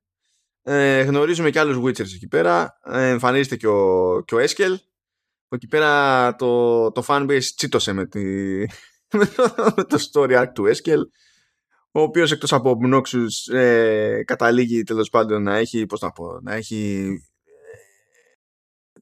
μπορώ να πω καν μολυνθεί μάλλον πρέπει να πω γονιμοποιηθεί από λέση και καταλήγει και μετατρέπεται σιγά σιγά και αυτό σε ένα περίπου τέρας, περίπου δέντρο, περίπου ό,τι να είναι ε, δεν το λέει σε κανέναν, το, το κρύβει. Ε, πηγαίνουν όλα κατά διάολους στο, στο Κέρμορεν. Έχουν να ρίξουν βρωμόξυλο εκεί πέρα οι, οι υπόλοιποι Witchers για να καταφέρουν να το κομμαντέρνουν το πράγμα. Στην όλη η ιστορία καταλήγει και πάει για φούντο ο Έσκελ. Εκεί θύχτηκε πολύ το, το fanbase. Ε, ναι. Δεν καταλαβαίνω γιατί θίγεται εκεί το fanbase και όχι με το πώς πανηγύρι είναι η φάση με τους υπόλοιπους Witchers. Ε... Νομίζω ότι και με όλα αυτά. Ο, εμένα είναι σάουρ. Ναι, εντάξει. Τέτοιο. Για η... Θα, θα... Η, η χορογραφία... Ε, πέρα το, για το, το πώς εμφανίζονται ως χαρακτήρες οι Witchers που είναι εντάξει έχουμε δύο τύπους για το comic relief ε, οι υπόλοιποι απλά είναι στα perks και μου γκρίζουν και τα λοιπά okay. ε, απλά μόνο ο Γκέραλτ είναι ο στοικός ο τύπος. Επειδή όταν όλοι έχουν βασανιστεί στην ουσία ως παιδάκια έχουν καταφέρει να επιβιώσουν και τα λοιπά και μεγαλώνοντας και τέτοια το, γίνονται κομικοί στην πορεία. Και ο Γκέραλτ είναι η εξαίρεση. Αλλά τέλος πάντων, okay, όταν μπλέκουν παιδιά με χορογραφία εκτός του ότι πάλι δεν ξέρω όχι πάλι ε, έχει λιγότερες σκηνές μάχης με τον Γκέραλτ αυτή η σεζόν και οι υπόλοιπες σκηνές μάχης με τους υπολείπους ε, είχαν κάποιο ξάδερφο του χορογράφου που δουλεύει με τον, με τον Γκέραλτ. Ξέρεις για ποιο λόγο είχα, είχε έτσι λιγότερες μάχες; Δεν ξέρω. Ε, έπαθε μ, τέτοιο, έπαθε, ε, σκίστηκε ο, η αχίλιο, ο αχίλιος στένοντας του Κάβιλ. Όχι, ε, σώπα, τι ζημιά. Ναι, το οποίο είναι... Είναι επίκρα αυτό. Ναι, ναι. Είναι, Είναι, επίκρα. Αυτό- καταστροφικό. Ναι, αυτό αφήνει κουσούρι forever. Δεν είναι ότι εντάξει μετά ισιώνουμε και τα λοιπά. Μμ, Και θέλει χειρουργία και ιστορίες. θέλει και αυτό. Και γι' αυτό το λόγο δεν, μπο- ε, ε, δεν μπορούσε να, να, είναι το, να, να συμμετάσχει και να πολεμήσει. Ε, αλλά σε αυτό τα λίγα που είχε ήταν πιο πιστικός από τους υπολείπους. Ε, Χαίρομαι πολύ ρε εσύ. Εδώ πέ, ο- όλο το budget, βασικά πώς να σου το πω, είναι που κάνει, είναι σαν D&D και η, η, ο κόσμος τη- των σειρών και των ταινιών. Είναι που κάνεις allocate τα points σου. Ε, αυτοί βάλανε όλα τους τα points στον Gavil.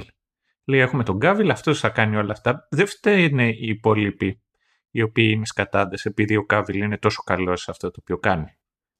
Ε, φίλε, οι υπόλοιποι ήταν κάτω από, ήταν κάτω από Arrow. Και αυτό είναι ένα threshold το οποίο δεν πρέπει να μπαίνει στη συζήτηση για το Witcher. Ε, τώρα είναι κάτω από το Arrow. Σε, σε χορογραφία κάτω, είναι πολλά κάτω από το Arrow. Το ξέρω, το ξέρω, το ξέρω. Γιατί εκεί πέρα ποια ήταν η διαφορά; Η διαφορά ήταν ότι κάποιος νοιαζόταν. Κατάλαβες. Ακόμα και με Μμ. τους περιφερειακούς χαρακτήρες, κάποιος νοιαζόταν να μπει στη διαδικασία για την όλη ιστορία. Ε, εντάξει, και μετά ότι ο Άμελ τους έδερνε καλά. Είναι και αυτό ένα σύν. Ε, Τέλος πάντων, καταλαβαίνουν ότι κάτι περίεργο έπαιζε εκεί πέρα με, τη, με το λες εκεί που είχε κάνει τη μόντα, γιατί υποτίθεται ότι αυτό που έπαθε ο Έσκελ δεν ήταν ε, προβλεπέ. Ίσα ίσα που υποτίθεται ότι τα λέση δεν μπορούν να, να παραχθούν, ας πούμε. Και Είναι ότι έχει μείνει και τα λοιπά. Αλλά να, εδώ βλέπαμε ότι βρήκανε τρόπο. Οπότε ξεκινάει εκεί πέρα ένα μυστήριο.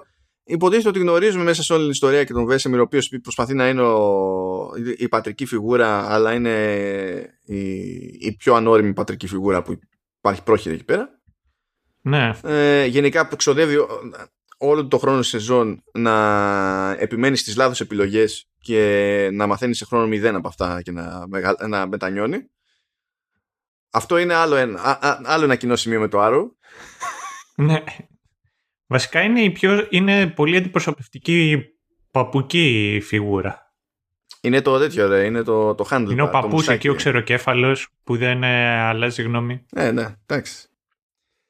Anyway, ε, να προχωρήσουμε, να πούμε γιατί είμαστε ακόμα στα δύο επεισόδια από τα 8. Προχωράμε λοιπόν, ε, γίνεται εκεί πέρα, γίνεται το κονέ, παίζει συμμαχία ανάμεσα σε, σε Elves και Nilfgaard, ε, διότι το Nilfgaard έβαθε μεγάλη νύλα στη μάχη του Σόντεν Hill και πρέπει κάπως να ρεφάρει τα στρατά, οπότε σου λέει μας βολεύει εδώ, γιατί θα έχουμε τα Elves να πολεμούν και για την πάρτη μας. Αυτή ήταν μια ιδέα τέλος πάντων που έσπρωξε η, η Φριντζίλα και έκανε το κονέ εκεί πέρα με την Φραντσέσκα. Δεν είναι πολύ χαρούμενοι οι υπόλοιποι στρατηγοί και λυποί τέλος πάντων στο Νίλφγκαρντ. Ε, δεν είναι χαρούμενοι που στην ουσία έρχονται στα μέρη τους για να, για να μείνουν, να εκπαιδευτούν, να τραφούν, να συντηρηθούν και τα λοιπά τα, τα elves και είναι λίγο περίεργα τα πράγματα. Τώρα στο, στο Mage HQ όπως έχω ε, σημειώσει εδώ πέρα τραβάνε ζόρια όλοι μεταξύ τους με τη Γένεφερ ε, ζει δε ζει, μήπως είναι κατάσκοπος, ο Στρέγκομπορ είναι ο Στρέγκομπορ, δηλαδή είναι απλά ο Bnoxus, δηλαδή δεν είναι... Δεν, δεν, δεν είναι, είναι, είναι απλά για να ενοχλεί. Ποιος, ο Strégombor. αδερφός του Μάτζ; Όχι ο, όχι ο ηθοποιός, ο ρόλος είναι γραμμένος εκεί Α. πέρα για να ενοχλεί τον κόσμο. Εγώ τον λυπάμαι τον αδερφό του Μάτς. Ο αδερφός του Μάτς είναι θεός. Ε, συνειδητοποιούμε ότι ο Eastred μάλλον είναι τι μάλλον τέλος πάντων είναι πιο κατάσκοπος από όλους εκεί Ο μέσα. οποίος είναι πολύ, είναι πολύ ωραίος άντρας. Δεν είναι πολύ ιδιαίτερα αυτά τα χαρακτηριστικά του. Καλά είναι, είναι η φάτσα και εντάξει κάνει μπαμ και η αντίθεση με το, με το μάτι. Δεν κρύβονται αυτά. Ναι, είναι και τα μάτια είναι πολύ ωραία, αλλά είναι και τα ζυγωματικά. Είναι ωραίες. Ναι, ναι. Δεν ξέρω, με τα γένια λιγάκι. Είναι, πώς να σου το πω. Αλλιώνουν λιγάκι το κεφάλι του. Έχω την εντύπωση. Μήπως να το δοκιμάσει ξυρισμένος. Δεν ξέρω, θα, στείλουμε, θα του στείλουμε ένα βασάκι του παιδιού. Να του στείλει. Α, η Γένεφερ εξακολουθεί και τραβάει ζόρι, κλαίγεται εκεί πέρα. Δεν έχω τις δυνάμεις μου, δεν έχω τις δυνάμεις μου. Ε, υποτίθεται ότι οι υπόλοιποι mages θέλουν ε, να τη βάλουν να αποκεφαλίσει τον Κέχυρ για να και καλά να αποδείξει ρε παιδί μου ότι να αποδείξει την πίστη της και ότι δεν είναι κατάσκοπος και τα λοιπά αλλά όταν έρχεται η κρίσιμη εκείνη ώρα τον απελευθερώνει με το τσεκούρι που θα τον αποκεφάλιζε υποτίθεται και την κάνουν και οι δύο μαζί ξαφνικά μαθαίνουμε, επειδή έχει κάνει πολύ καλή δουλειά στην αυτά τα θέματα, ξαφνικά μαθαίνουμε ότι ο συνασπισμός των βορείων βασιλείων τέλος πάντων ε, μαζεύεται εκεί. Τι είναι οι βασιλείς, τα συζητάνε και δεν είναι super fans των mages που έχουν εκεί πέρα για συμβουλάτορες. Ε, λες μπράβο, φοβερό world building. Ε, φεύγουμε για αυτό το, το, κομμάτι και επιστρέφουμε και Ερμορέν διότι η Σύρη την έχει δει ρε παιδί μου ότι θέλει και εκείνη να γίνει Witcher στην ουσία. Ε, θέλει να την εκπαιδεύσει ο, ο Γκέραλτ ο Γκέραλτ φύγεται εκείνη επιμένει μπλέκει μόνη της σε, σε training την κοροϊδεύουν οι άλλοι Witchers. Μέχρι ένα σημείο βέβαια γιατί από πείσμα αρχίζει και καταφέρνει κάποια πράγματα που σου λέει δεν είναι πολύ λογικό ο Γκέναλτ εκνευρίζεται βέβαια γιατί σου λέει, ε, για κάποιο λόγο σου λέω αυτά που σου λέω. Δεν αρνούμε κάποια πράγματα για να τα αρνηθώ. Και κάθε φορά που σου λέω ότι πρέπει να με ακούσει, δεν, δεν με ακούς ποτέ. Και έτσι δεν πάμε πουθενά. Εξακολουθούν να ψάχνουν το μυστήριο εκεί πέρα με τα, με τα λέση. Ε, ο Βέσεμ ριζορίζεται τέλος πάντων με, τη, με την όλη υπόθεση. Ε, γιατί χρειάστηκε στην ουσία να πεθάνει ένας Witcher και είναι σε μια φάση είναι σε μια φάση Witchers που δεν μπορούν πλέον να δημιουργήσουν άλλους Witchers. Οπότε είναι οι τελευταίοι αυτοί που έχουν μείνει. Και κάθε χαμός ας πούμε βαράει αλλιώς. Εκεί δεν είναι που παίχτηκε αυτή η, τρομερή ατάκα ότι κανένας Witcher δεν έχει πεθάνει στο κρεβάτι του. Ναι, αν και εγώ έχω σημειώσει άλλη ατάκα εδώ πέρα, που είναι παντελώς άσχετη με αυτά που λέω. Κάποιος είπε eat meat, be happy. Και απλά συμφώνησα.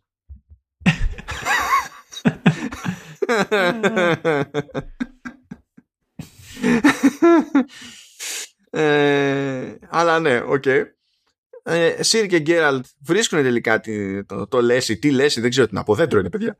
Ε, ναι. Που έκανε τη μόντα και ξεκίνησε όλη αυτή την ιστορία και πάνω εκεί που είναι έτοιμοι για μάχη, ας πούμε, να το σκίσουμε το δεντράκι, σκάει ένα άλλο τέρας, αγνώστου ταυτότητος και κόβει το Λέση στα δύο. και εντάξει, με τα πολλά βέβαια τους σκοτώνονται, ρε παιδί μου, και αυτό αλλά είδανε κάτι το οποίο δεν ξέρουν τι είναι, δεν τους θυμίζει τίποτα και σου λέει κάτι παίζει εδώ πέρα. Έχουμε κάτι θεματάκια. Περίεργα, τέλος πάντων. Ε, και θα, θα περάσουμε στο, θα φτάσουμε στη μέση εκεί στο τέλος του επεισόδιο. Συνεχίζεται η, η εκπαίδευση της, της Σύρη. Δίνει πόνο εκεί πέρα η Σύρη τρώει ξύλο, ωραία περνάει. Εμφανίζεται στο Κέρμο και, και οι τρεις ο, ο αγαπημένος μας κουμπάρσος.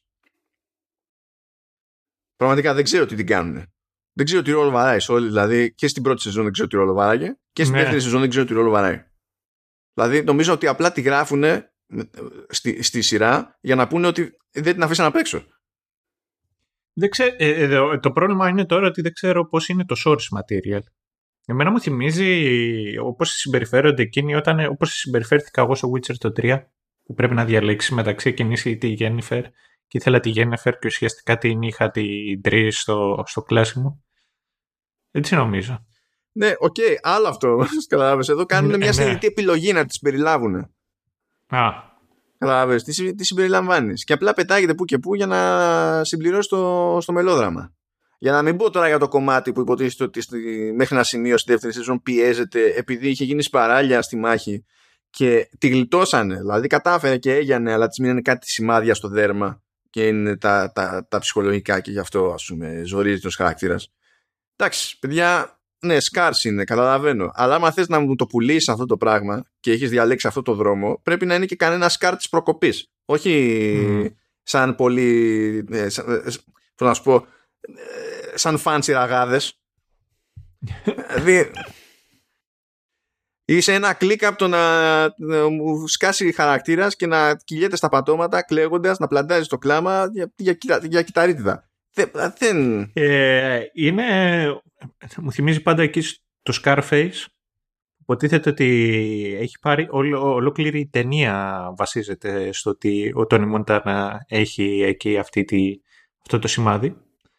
και ουσιαστικά φαίνεται περισσότερο σε μια και από τις πρώτες σκηνές που τον πιάνει ο, ο αστυνομικός, ποιος είναι, αυτός στα σύνορα και του λέει «How did you got that scar? Eating pussy?» Και μετά απλά δεν φαίνεται, σχεδόν δεν φαίνεται. Είναι σχεδόν εξαφανισμένο το σημάδι στη μούρη του Τόνι Μοντάνα. Το ίδιο ισχύει και με, τη, και με το συγκεκριμένο σημάδι, τις τρεις. Τι να πω. Εν τω μεταξύ έβλεπα κάτι σχόλια του στυλ. Τουλάχιστον αυτή τη φορά δεν την κάνανε κοκκινομάλα. Ναι, αυτό ήταν το πρόβλημα. Στην πρώτη σεζόν, δηλαδή με την 3, το πρόβλημα ήταν αυτό. Και στην δεύτερη σεζόν είναι βελτίωση το ότι είναι κοκκινομάλα πλέον. Αυτό τώρα είναι ισιώσαν. Ε. ε, ναι. Τε... Anyway, εμφανίζεται, είναι η φάση λίγο περίεργη γιατί είναι φανάρι ότι έχει τα the hots ε, for the Geralt ε, αλλά δεν λειτουργεί το πράγμα, είναι, είναι προφανές ε, ακούμε εκεί πέρα κάτι ατάκες για το ότι πως τη Σίρι ότι μη τους ακούς ε, μπορείς να φοράς και dresses και να πηγαίνεις και στη, και στη μάχη και τα λοιπά. Λέω εντάξει ε, οκ ευχαριστούμε. Ευχαριστούμε. Ε, ε, βλέπουμε τη, τη Σίρι ότι αρχίζει και βλέπει κάτι πράγματα βλέπει που δεν ξέρει τι είναι ακριβώς. Μαθαίνουμε για τους monoliths που υπάρχουν σπαρμένοι στο, στον κόσμο μαθαίνουμε για stellacite που αν έχω καταλάβει καλά είναι στην ουσία το υλικό από το οποίο είναι φτιαγμένη αυτή η, μονο, η, η μονόλυθη. Ε, ακούμε για τη φασαρία που, που κάνει ο Βέσεμιρ για, για τους Witchers που δεν μπορούν να φτιαχτούν. Τα είπαμε πριν. Απλά μαθαίνουμε ότι αυτό που λείπει ε, είναι ότι στην ουσία έχουν χάσει το τελευταίο ελιξίριο το που ήταν η πρώτη ύλη τέλος πάντων για να φτιάξουν οι Witchers. Και αυτό βασιζόταν σε Elder Blood και κανείς πλέον δεν υπάρχει Melted Blood οπότε δεν μπορούν να φτιάξουν τα mutagens που χρειάζονται και, και τα λοιπά. Οπότε παίζει εκεί πέρα το, το ζόρι από την πάντα του Κέρ Ε, έχουμε το μέτωπο των Κέιχρ και Γένεφερ που προσπαθούν να φτάσουν στη, στη Σύντρα που είναι η πρωτεύουσα του, του Νίλφγκαρντ ε, και τους βλέπουμε σιγά σιγά το κλασικό να έρχονται λίγο πιο κοντά λίγο, για, τη, για τη φάση. Ε, και γίνεται μια προσπάθεια εκεί πέρα κατ' εμέ πάλι στραβά από τη σειρά να μας δείξει ότι η Σύντρα και το Netflix είναι στην ουσία παρεξηγημένες ποσότητες.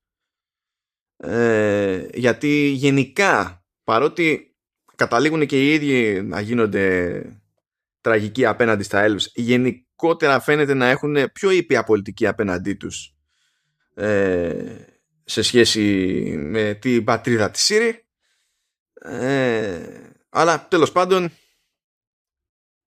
Δηλαδή το παίζει πάλι με μελό εδώ πέρα η σειρά για να μας το ναι. περάσει αυτό το πράγμα. Δεν μας βγάζει κάποια... Δηλαδή δεν μας βγάζει κάποια νοοτροπία. Απλά μας πετάει ένα γεγονός ότι να, εμείς είμαστε, κάνουμε αυτό. Είμαστε όντως χειρότεροι, ξέρω εγώ. Δεν, δεν, δεν τα καταλαβαίνω αυτά τα πράγματα. Τέλος πάντων, καταφέρνουν, δραπετεύουν, είναι στη διαδρομή τους. Υποτίθεται για να φτάσουν στον τελικό τους προορισμό χρειάζεται τη βοήθεια του The Sandpiper, που σκεφτείτε ότι είναι κάτι σαν. Ε, λαθρέμπορος, δηλαδή λαθρέμπορος. Ε, ξέχασα τώρα πώς είναι. Δεν, δεν ήταν ένα παραμύθι, δεν ήταν ρε με αυτό. Είναι Pied Piper, Pied Piper, όχι Sun Piper. Α, Pied Piper. Ναι. Pied Piper. Ε, μαθαίνουμε ότι ο Sun Piper είναι ο Γιάσκιερ, δεν είναι super fan της Jennifer μετά από το φτύσιμο που έχει φάει και τέτοια, αλλά τέλος πάντων... Μα γιατί το λες αυτό; Ε, ναι, εντάξει. Ε, αλλά αποφασίζει ότι θα βοηθήσει. Η Γένεφερ φυσικά εξακολουθεί και είναι φρικαρισμένη που δεν έχει τις δυνάμεις της. Σε περίπτωση που το καταλάβατε στα προηγούμενα επεισόδια δηλαδή. Ε, ξαφνικά εμφανίζεται από το πουθενά ο, ο Ντίξτρα με μια κουκουβάγια. Να πούμε κάτι για τον Ντίξτρα. Ότι ο τύπος έχει ότι είναι σκληρός. Ο Γκρέιχαμ Μακτάβη. Παιδιά, ο Γκρέιχαμ Μακτάβη είναι. Πρώτα απ' όλα είναι Σκοτσέζος. Ξεκινάμε αυτή τη βασική πληροφορία. Ε, να πούμε ότι όσοι έχουν ασχοληθεί γενικά ρε παιδί μου με games ε, οφείλουν, οφείλουν να γνωρίζουν τον, τον Μακτάβης. Διότι ε, έχει εμφανιστεί σε πάρα πολλά games και δει εκεί που έχει γίνει πολύ, πολύ αρκετά πιο γνωστός ας πούμε ήταν σε Call of Duty. Αλλά έχει παίξει και σε, έχει, να με, και έχει παίξει και στο Uncharted 2. Που ήταν, στο ναι. Uncharted 2 ήταν ο, ο, ο μεγάλος κακός κιόλας. Ο, που είναι Λαζάρεβιτς. Ναι, ο Ζόραν Λαζάρεβιτς. Και, και, έκανε και, το, και, έκανε, και έκανε και το motion capture του χαρακτήρα του μεταξύ. Το πήρε όλο. Ναι, έτσι. αλλά αυτό δεν είναι culture appropri- appropriation. Όταν το Τώρα, κάνουν οι Βρετανοί δηλαδή- δεν ισχύει. Γι' αυτό είναι OK ο, α, το, ο μαύρος Αχηλέα. Γιατί όλα αυτά στην πραγματικότητα είναι ένας Α. πανανθρώπινος πολιτισμός. Άμα γίνει από την ανάποδη, υπάρχει πρόβλημα όμως. Άμα, α, α, δηλαδή, άμα κάνει ένας Αμερικάνος στον Bond εκεί έχουμε πρόβλημα. Όχι, όχι, γιατί όλο, όλο αυτό, το, α, αυτή, αυτό το διπλό το στανταράκι ε, ε, εκτείνεται σε όλο το Commonwealth μαζί και με το πρώην. Α, Δηλαδή όλοι εκείνοι μπορούν να είναι προοδευτικοί. Με, το, με όποιο Ναι. τρόπο τους γουστάρει. Οι υπόλοιποι όμως πρέπει να κάνουν ό,τι είναι να κάνουν, με το, όχι με τον τρόπο που τους γουστάρει. Εντάξει. δηλαδή το ότι η, πώς την λένε, η, η Rowling είχε βάλει ως όρο το ότι όλοι οι ηθοποιοί του Harry Potter είναι, να είναι Βρετανοί, είναι ok. Ναι, αυτό, ναι, αμέ, είναι οκ. Ακόμα και το ότι ήθελε να παίξει ο Robin Williams και του είπαν «Oops, δεν είσαι Βρετανός». Όλα αυτά είναι οκ. Όλα αυτά Ό- είναι ok. Όλα αυτά είναι οκ. Όλα αυτά είναι οκ. Αλλά άμα, άμα, άμα οι Πολωνοί δεν έχουν ε, τέτοιο, άμα, άμα οι Τσέχοι σε, σε, σε ε, β- ιστορικό παιχνίδι που κάνει συνειδητή προσπάθεια να, έχει, να ασχολείται με την ιστορία τη, την πραγματική παρότι τα, τα περιστατικά με τους χαρακτήρες είναι fictional Σταμάτα. Αυτούς ε, θα μας κάνουν cancel. μας κάνουν Ναι. cancel για ανιστόρητοι Λοιπόν. τέλος πάντων, οκ. Ε, Ε, ε, και να, και ο, πού αλλού ήτανε λοιπόν ήταν στο Preacher ήτανε. Και σε Dra- Καλά, ναι. Και σε Dragon Age ήταν. Έχω μείνει στα games εγώ. Α, ήταν στα στο Dante's Inferno το ένα τ- παιχνίδι του είδους περίπου που έχει βγάλει η EA και δεν ήταν μάπα. Ε, στο Metro 2033 έχει δώσει ο τύπος δηλαδή είναι παντού. Το άτομο πριν καν πριν καν μπούμε στη, και στο Uncharted 4 έπαιζε όπου θέλετε. Εδώ Guild Wars 2 είναι δηλαδή τι, τι να λέμε. Μένα πε- μετά, πέρα από το Hobbit που κάνει το Dwalin και είναι ο πιο σκληρός νάνος από όλους τους σκληρούς νάνους μ' αρέσει που κάνει το Descent of Killers στο Preacher τι το Preacher είναι η αγαπημένη μου σειρά με σεξιν του Ιησού. Σειρά, ρε παιδιά, σειρά. Είναι, είναι παράνοια, είναι σειρά όμως. Ε, λοιπόν, ναι, και εντάξει, δηλαδή ακόμα και το, και το Μούσι είναι σωστό στο Ναι. Μακτάβης. Γενικά ο Μακτάβης είναι σωστός. Μπορούμε να Ωραίος συμφωνήσουμε. είναι. Το, το μοναδικό το οποίο μου έκανε εντύπωση με, στη συγκεκριμένη περίπτωση είναι ότι ο Dijkstra είναι τέτοιο. Είναι σαν ένας λευκός σρεκ στα παιχνίδια. Α, α, ναι, εντάξει. Ενώ εδώ πέρα είναι hardcore και καλά. Ναι, ναι, ναι, ναι. Ναι, εντάξει, τέλος πάντων υποτίθεται ότι είναι σύμβουλος του Βέσιμιρ. Ε, επίσης, ε, sorry, αυτό και να τελειώσω. Πάντα μου έκανε εντύπωση το συγκεκριμένο όνομα. Ποιο, τον Dijkstra. Ναι, ναι, ναι, ναι. Ναι, είναι Το λίγο οποίο- κουλό, αλλά εντάξει. Είναι, είναι πολύ γνωστό στο τέτοιο. Είναι πολύ γνωστό στο χώρο της, του, της πληροφορικής. Computer science βασικά, όχι πληροφορικής. Κομπι- Νομίζω ότι έχει μια διαφορά μεταξύ τους, γι' αυτό το λέω. Ε, και είναι πολύ διάσημος. Ο, ο, ήταν ένας ο οποίος, εντάξει, είναι Ελβετός, έχει πεθάνει, αυτό, ο οποίος λεγόταν Dijkstra και ουσιαστικά είχε δημιουργήσει έναν αλγόριθμο ο οποίος λέγεται Dijkstra's Μμμ. ε, algorithm και έχει να κάνει με το πώς να βρεις το συντομότερο, τη συντομότερη διατροφή, διαδρομή μεταξύ κορυφών μέσα σε ένα γράφημα. Είναι, είναι, πώς να σου πω, είναι από τα είναι από τα fundamentals του computer science. Κάπου θα το πέτυχε φαντάζομαι ο, αυτό Μπορεί, το όνομα. ναι. Μπορεί και να του Εκεί άρεσε. και να λέει «Ου, good shit, ναι. Τώρα σε κάθε περίπτωση ο Dijkstra στη σειρά εδώ πέρα είναι απλά ένας γραφικός τύπος που θέλει να κερδίσει τέλος πάντων ε, επιρροή και δύναμη για το δικό του το βασίλειο. Ε, τα λέει εκεί πέρα με μια κουκουβάγια που είναι προφανές ότι κάτι περίεργο παίζει με αυτή την κουκουβάγια. Just saying. Το έτσι κι αλλιώς απο- ξεκαθαρίζεται παρακάτω στην όλη φάση και αποφασίζει ο ίδιος ότι καλό είναι να έχει έναν ε, ένα κατάσκοπο στη Σύντρα για να δει τι παίζει ρε παιδί μου εκεί πέρα. Ο οποίος τελείως στοιχεία είναι ο, ο Ντάρα, ένα, ένα μαύρος παύλα ελφ. Ε, Ένας μαύρος παύλα ελφ. Ναι. Ε, τι, τι, να πω. Είναι, ε, το λέω για να θυμηθεί κάποιος από την πρώτη σεζόν, επειδή ο Ντάρα ε, είναι χαρακτήρας που πετυχαίνει σύρι στο, στο δάσος. Και ξαφνικά εμφανίζεται πάλι, ρε παιδί μου. Ε, εδώ πέρα. Και έτσι όπως τα φέρνει η τύχη, ε, Ντάρα, Κέχυρ και Γένεφερ καταλήγουν στο ίδιο πλοίο με τη βοήθεια του Γιάσκερ που πηγαίνει προς Σύντρα μεριά. Ε, θέλω να κάνω μια γρήγορη στάση εδώ πέρα επειδή σε κάποια φάση τα λέει ρε παιδί μου ο Γιάσκερ με τη Γένεφερ ε, επειδή καταλαβαίνει ρε παιδί μου ότι τραβάει ζόρι Γένεφερ ότι έχει χάσει αυτό που στην ουσία ήταν η αγκύρα της δεδομένου ότι έχει, είχε χάσει ό,τι άλλο είχε χάσει μέχρι τότε είχε θυσιάσει ό,τι είχε θυσιάσει και αυτό το ένα που για, εκείνο, για εκείνη ήταν το σημαντικότερο ρε παιδί μου, πάει και αυτό, οπότε τι ρόλο βαράμε εμείς εδώ πέρα, είναι ο Γιάσκερ και λέει ότι μπορεί να συμπάσχει, γιατί και εκείνος φοβάται, λέει ότι μια μέρα θα σταματήσει να του μιλάει η μουσα του και ότι δεν θα μπορεί να, να συνθέτει. Και αυτό το, δεν το λέει δεν το λέει σαρκαστικά, το λέει στα σοβαρά. Αυτό, ήταν, αυτό δηλαδή και καλά, και καλά γράφτηκε για να είναι δυνατή στιγμή. Ναι. Σε, σε αυτό το επεισόδιο. Δεν ξέρω τι συμβαίνει. Δεν ξέρω τι συμβαίνει. Τέλος πάντων. Okay. Έχει, μακάρι όταν βγει και η σειρά να το δούμε όντως να είναι legit καλό. Υπάρχει ένα μικρό short, ένα μικρό short story. Τι ωραία που μιλάω τη γλώσσα μας. Λοιπόν, υπάρχει ένα short story στο Sandman που έχει να κάνει με έναν τύπο ο οποίος ήθελε να γίνει μεγάλος συγγραφέας και έκλεισε deal και έψαχνε να βρει τη μουσα του ε, και legit βρήκε μια από τις, μία από τις ε, μουσες της αρχαίας ελληνικής μυθολογίας ε, και την ε, φυλάκισε. Και έγραφε, η οποία όντως ενέπνεε και έγραφε τέτοιου είδους ιστορίες. Και έχει πολύ ενδιαφέρον αυτό το, αυτό το short story. Αλλά ναι, τώρα με του Γιάσκερ είχε έχει να κάνει με τον τρόπο με τον οποίο πιο πριν κάθεται εκεί και συζητάει για ποιο λόγο ασχολείται και βοηθάει να διαφύγουν τα elves.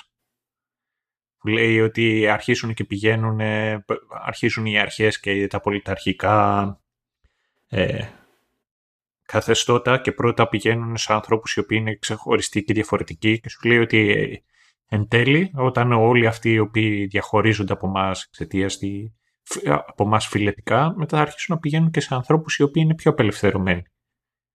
Τι λέει οι πρώτοι που θα έρθουν και θα μας εφάνε είναι, είναι εμάς. Ναι. Είμαστε... Ε, ευχαριστούμε για το συγκλονιστικό αυτό exposition. Ευχαριστούμε για το heavy lifting που κάνει επειδή δεν μπορεί να, η σεζόν αυτή να κομμαντάρει καθόλου αυτά που θέλει να κάνει με, τα, με το, στο κομμάτι της πολιτικής. Ο, ο οποίος Γιάσκερ όντως κάνει heavy lifting. Ναι, ναι Γιατί ναι, ναι. πιο μετά τον βλέπουμε χωρίς την πλούζα του και ο τύπος είναι φέτες. Αυτό λειτουργήσε, ήταν διπλής το σχόλιο. Εντάξει. Ναι. Well played, well ε, played. Και έχει τέτοιο. Είναι όντως φέτος και νομίζω ότι είχε ενδιαφέρον το ότι κάθεται εκεί και είναι μέσα στην πανιέρα και κάθεται και τον κοιτάζει ο, ο, ο τέτοιος. Ο, ο Γκέραλτ. Εκεί. Αυτό... Όχι πανιέρα, ρε, κάτι σαν λίμνη δεν ήταν αυτό, μια λίμνη εκεί πέρα. Ναι, ναι, ναι. αλλά στην προηγούμενη, στην προηγούμενη σεζόν που είχε γίνει εκεί το Τζέρτζελο που, με τον Γκέραλτ μέσα στην πανιέρα. Ε, ναι, αυτό δεν προβλέπε. Ναι.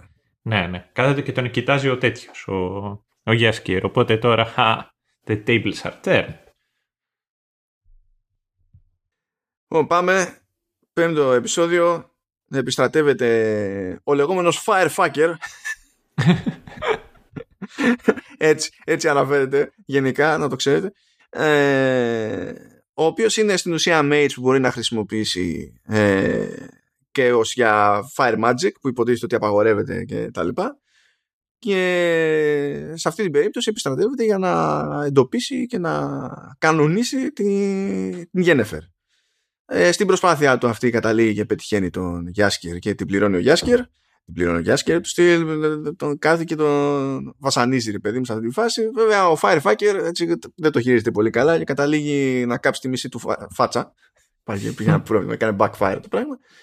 Ε, με τα πολλά όμως η Γένεφερ εχμαλωτίζεται ε, Και τώρα επειδή έκανα skip πολλά πράγματα επίτηδες γιατί θα κάναμε αιώνες για να τα εξηγήσουμε είναι σε αυτή τη φάση που η Γένεφερ υπονοείται ότι πάει να κάνει μια συμφωνία που απέφευγε να κάνει με τη λεγόμενη Deathless Mother. Είναι μια συμφωνία που πολεμάει για επεισόδια να αποφύγει.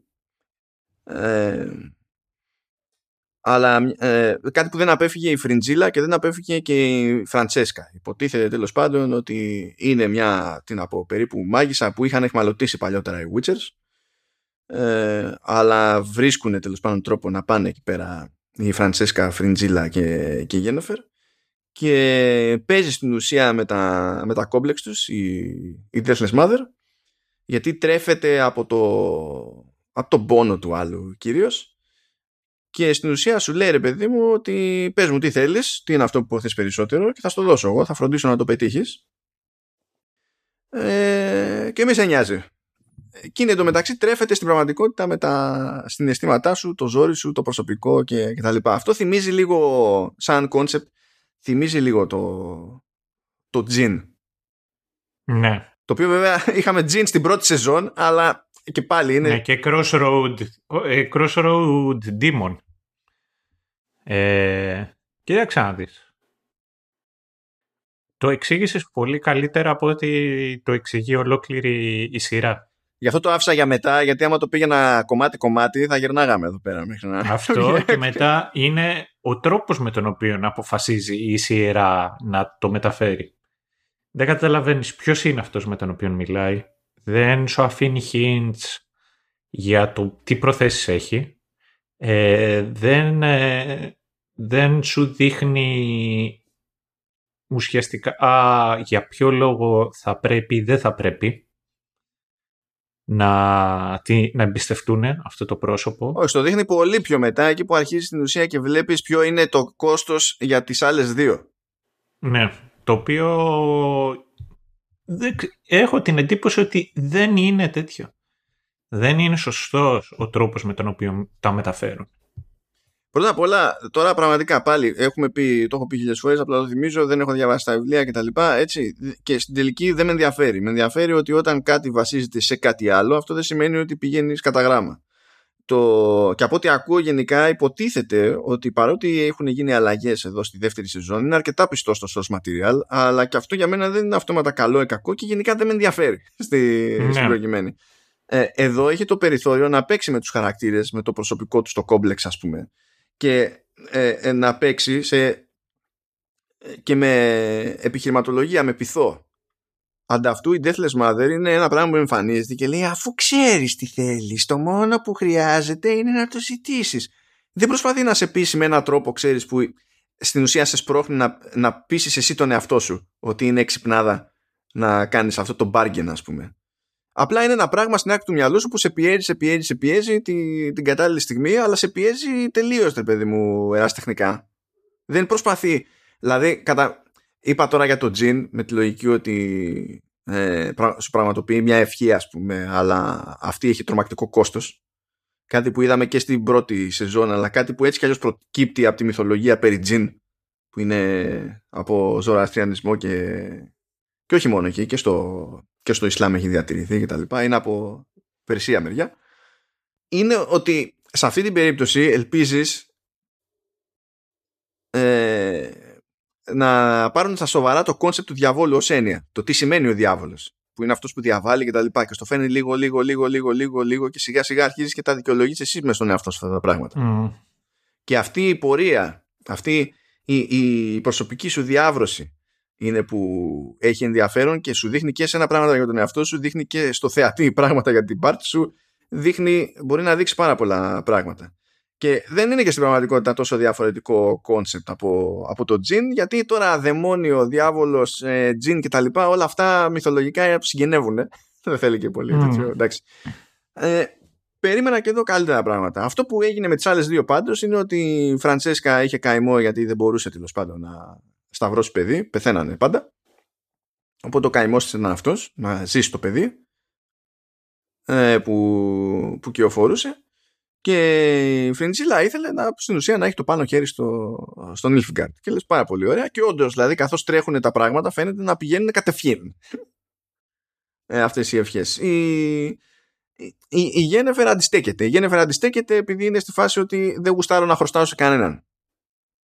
Και σε κάποια φάση λέει κιόλας ότι προτιμώ να το δούμε σαν ανταλλαγή. Του στυλ θα κάνω εγώ κάτι για σένα και εσύ θα μου κάνεις, ε, θα μου κάνεις αυτό αν είναι.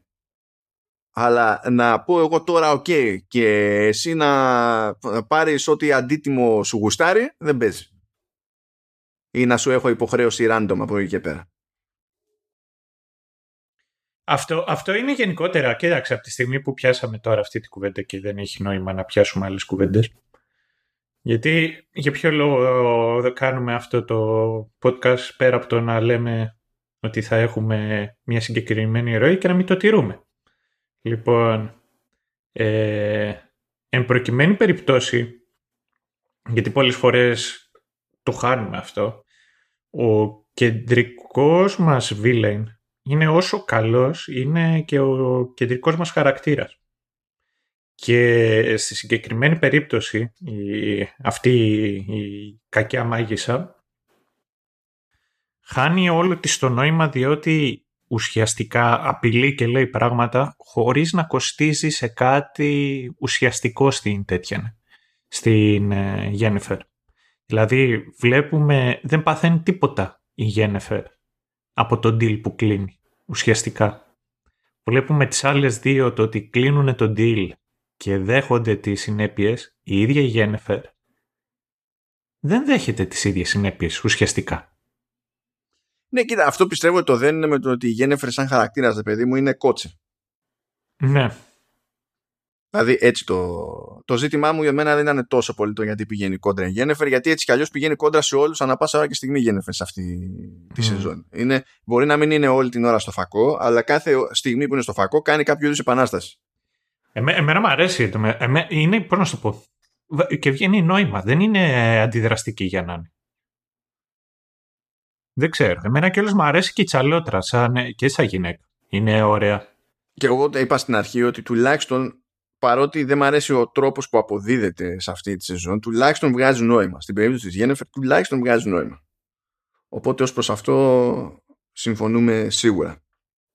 Για το τσαλότρα σαν γυναίκα. Εκεί πέρα σφίγγομαι. Ναι.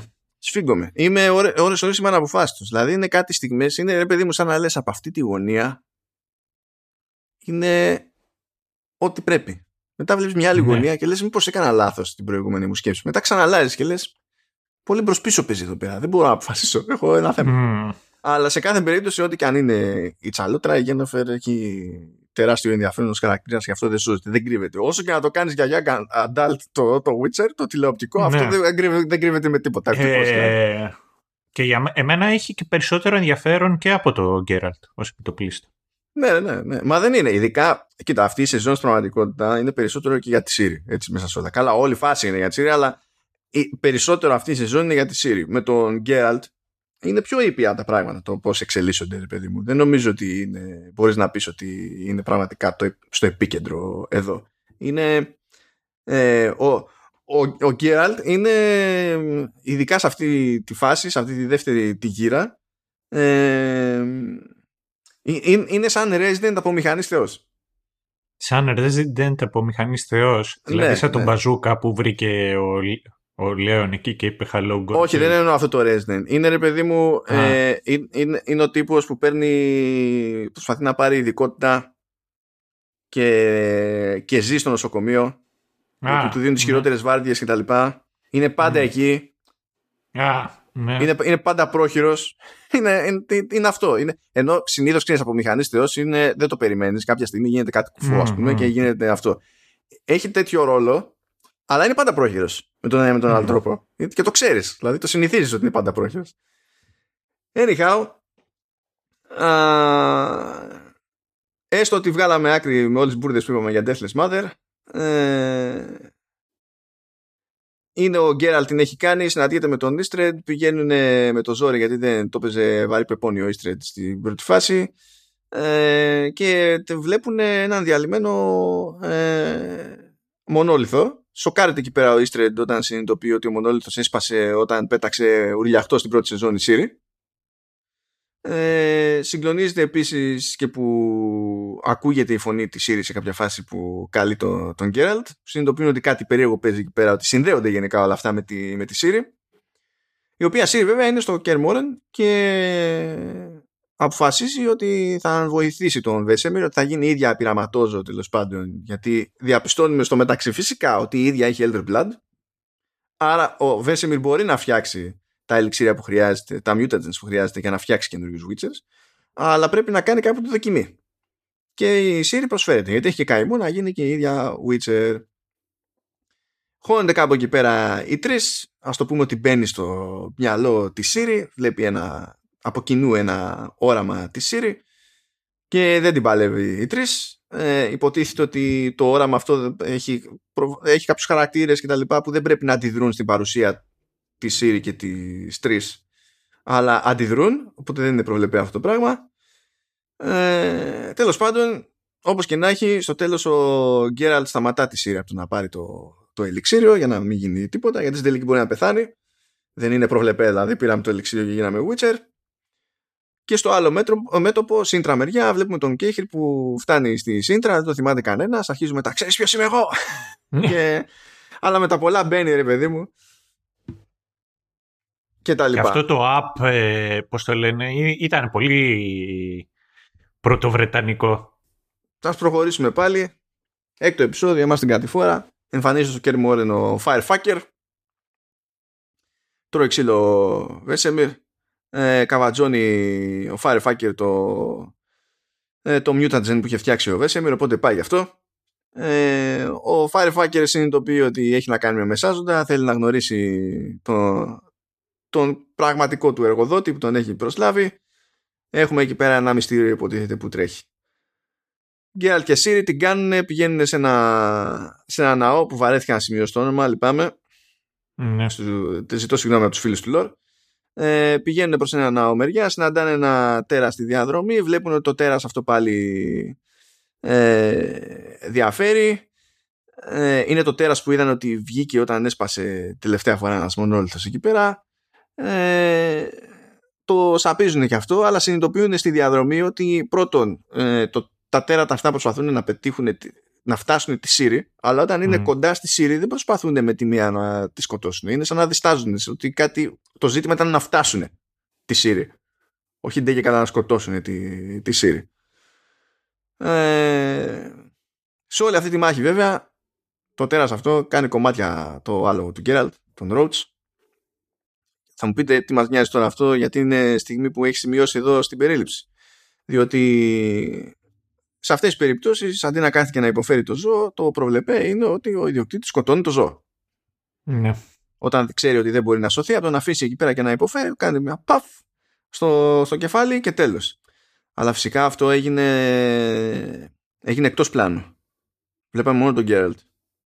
Διότι να κομματιάζονται άνθρωποι είναι προβλεπέ να κομματιάζονται τέρατα είναι προβλεπέ, αίματα παντού, χέρια, πόδια, ξέρω εγώ, ότι να είναι, δεν έχει κανένα πρόβλημα, αλλά animal violence δεν κάνει, έχουμε την πίτα.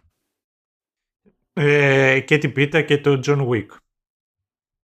John Wick τώρα, γιατί, ναι. γιατί προσβάλλεις, φίλε, δεν είναι το ίδιο πράγμα, σε δηλαδή, Ποιο, τα σκυλιά με τα άλογα.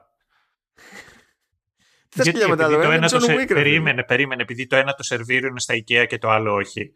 Ρε φίλε, ο Τζον Wick δεν έκανε ολόκληρη φασαρία επειδή φάγανε ένα σκυλί, όπως κάνει η πίτα. Ε, που φάγανε ένα σκυλί εικονικά τώρα, λέμε έτσι, γιατί να φάνε ένα σκυλί κανονικά, εκεί ε, ε, προφανώς, τα δικαιολογητή έκρουξη. Ε, έκανε ό,τι έκανε ο Wick επειδή φάγανε το δικό του το σκυλί που είχε εκεί συναισθηματική αξία. Ναι. Δεν υπάρχει, δεν, δεν χωράει debate μεταξύ αλόγου και σκυλιού. Δεν υπάρχει τέτοια συζήτηση έτσι κι αλλιώς. Δηλαδή. Anyway, γεννάει η Φραντσέσκα ε, και σε μια φοβερή έτσι, μαεστρία που βλέπουμε εδώ στα πώς, πώς χειρίζεται η όλη η σειρά τα, το πολιτικό μέρος της υπόθεσης μία που γεννάει και νιώθει ότι υπάρχει διάδοχος pure blood τέλος πάντων η Φραντσέσκα ε, και μία που η συμμαχία με τον Νίλφουγκάρτ πηγαίνει περίπατο και λες σχέδια μακρά πνοής έχετε όλοι mm. γιατί πού να φανταστείς ότι θα γεννούσες ενώ ήσουν έγκυος; Ε, Τέλος πάντων, ο, ο Ντάρα που είναι εκεί πέρα και κατασκοπεύει ενημερώνει τον Dijkstra στην ουσία ότι γίνονται όσα γίνονται και ότι όλοι κάθονται και χτυπιούνται στον Ilfgard για τη Σύρη. Είναι αυτό που αρχίζει και παίρνει κάτι φορά η σειρά και ξαφνικά όλοι μας λένε ότι έχει να κάνει με τη Σύρη. Ε, η, η φάση. Τέλος πάντων, ε, επιστρέφουμε εκεί πέρα στο, στο ναό, φτάνουν στον προορισμό τους, εμφανίζεται η Νένε και είναι να εκπαιδεύσει τη, τη Σύρη σε κάποιο βαθμό. Ε, εμφανίζεται τελείως στοιχεία και η Γένεφερ είναι λίγο περίεργη η φάση. Η Σύρη παίρνει χαμπάρι με τη μία ότι κάτι παίζει Παύλα έχει παιχτεί Παύλα θα παίζει για πάντα μεταξύ Γένεφερ και Γκέραλτ. Ε, ο Γκέραλτ είναι ψυχρός η Γένεφερ τραβάει τα ζόρια εκεί πέρα αλλά το κρύβει όσο μπορεί γενικά ε, εμφανίζεται όμως ο Firefighter και επιτίθεται στους πάντες και σε όλη αυτή τη διαδικασία η Γένεφερ πάλι να μπορεί, δεν μπορεί να χρησιμοποιήσει κάποιο είδους μαγεία. Συνειδητοποιεί όμως ότι μπορεί να κάνει κάτι με μαγεία η, η Siri.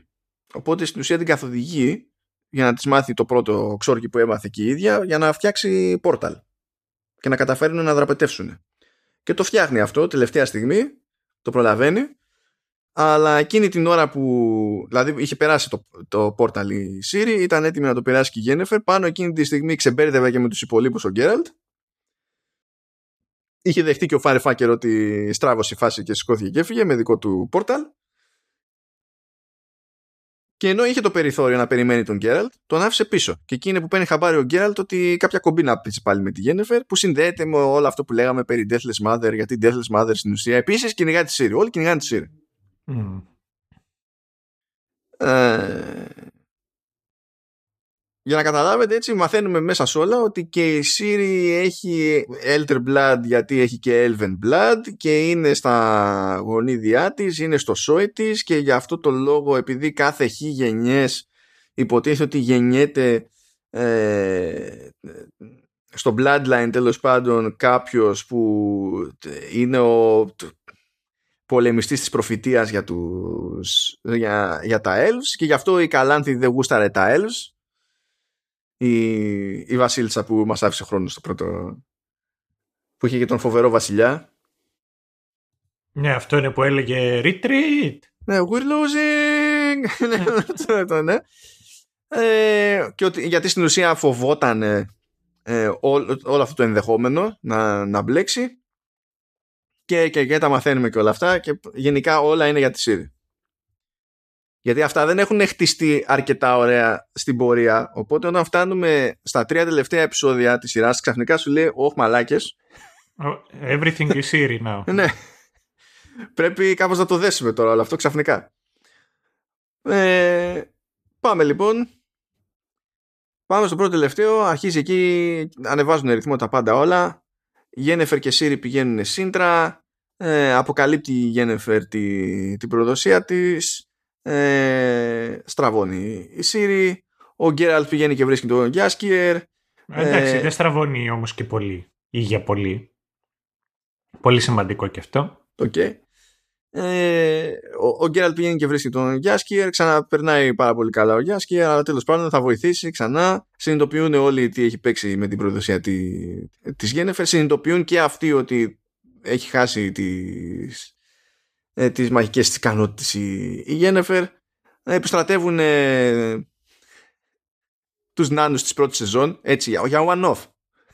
Πάμε μία και πηγαίνουν όλοι πακέτο να προλάβουν να πάρουν τη Siri από τη Σύντρα. Γιατί υποτίθεται ότι το, το deal που έχει κάνει η Γενεφέρ είναι να φέρει τη Siri στη Σύντρα και πρέπει να περάσει εκείνο το όριο, εκείνο το χαντάκι που στην ουσία που άνοιξε όταν διαλύθηκε ο, ο, ο μονόλιθος. Τι μονόλιθος, αυτό ήταν άφησε ολόκληρο χαράκομα, δεν ήταν ένα κομμάτι ναι, τέλος ναι. πάντων. Αλλά okay.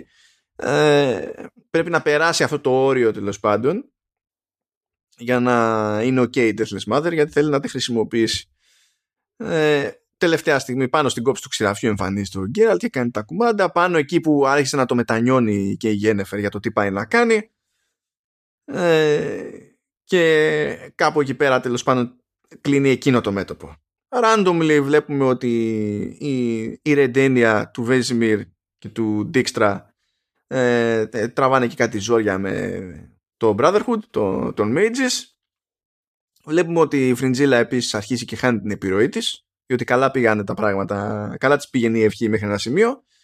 Ε, αλλά δεν γουστάρουν οι υπόλοιποι στον Nilfgaard ότι έχει βοηθήσει όσο έχει βοηθήσει τα Elves. Τα Elves εντωμεταξύ σου λέει: Ω, τώρα έχουμε διάδοχο, πάμε να φύγουμε εμείς από εδώ πέρα. Αντί για.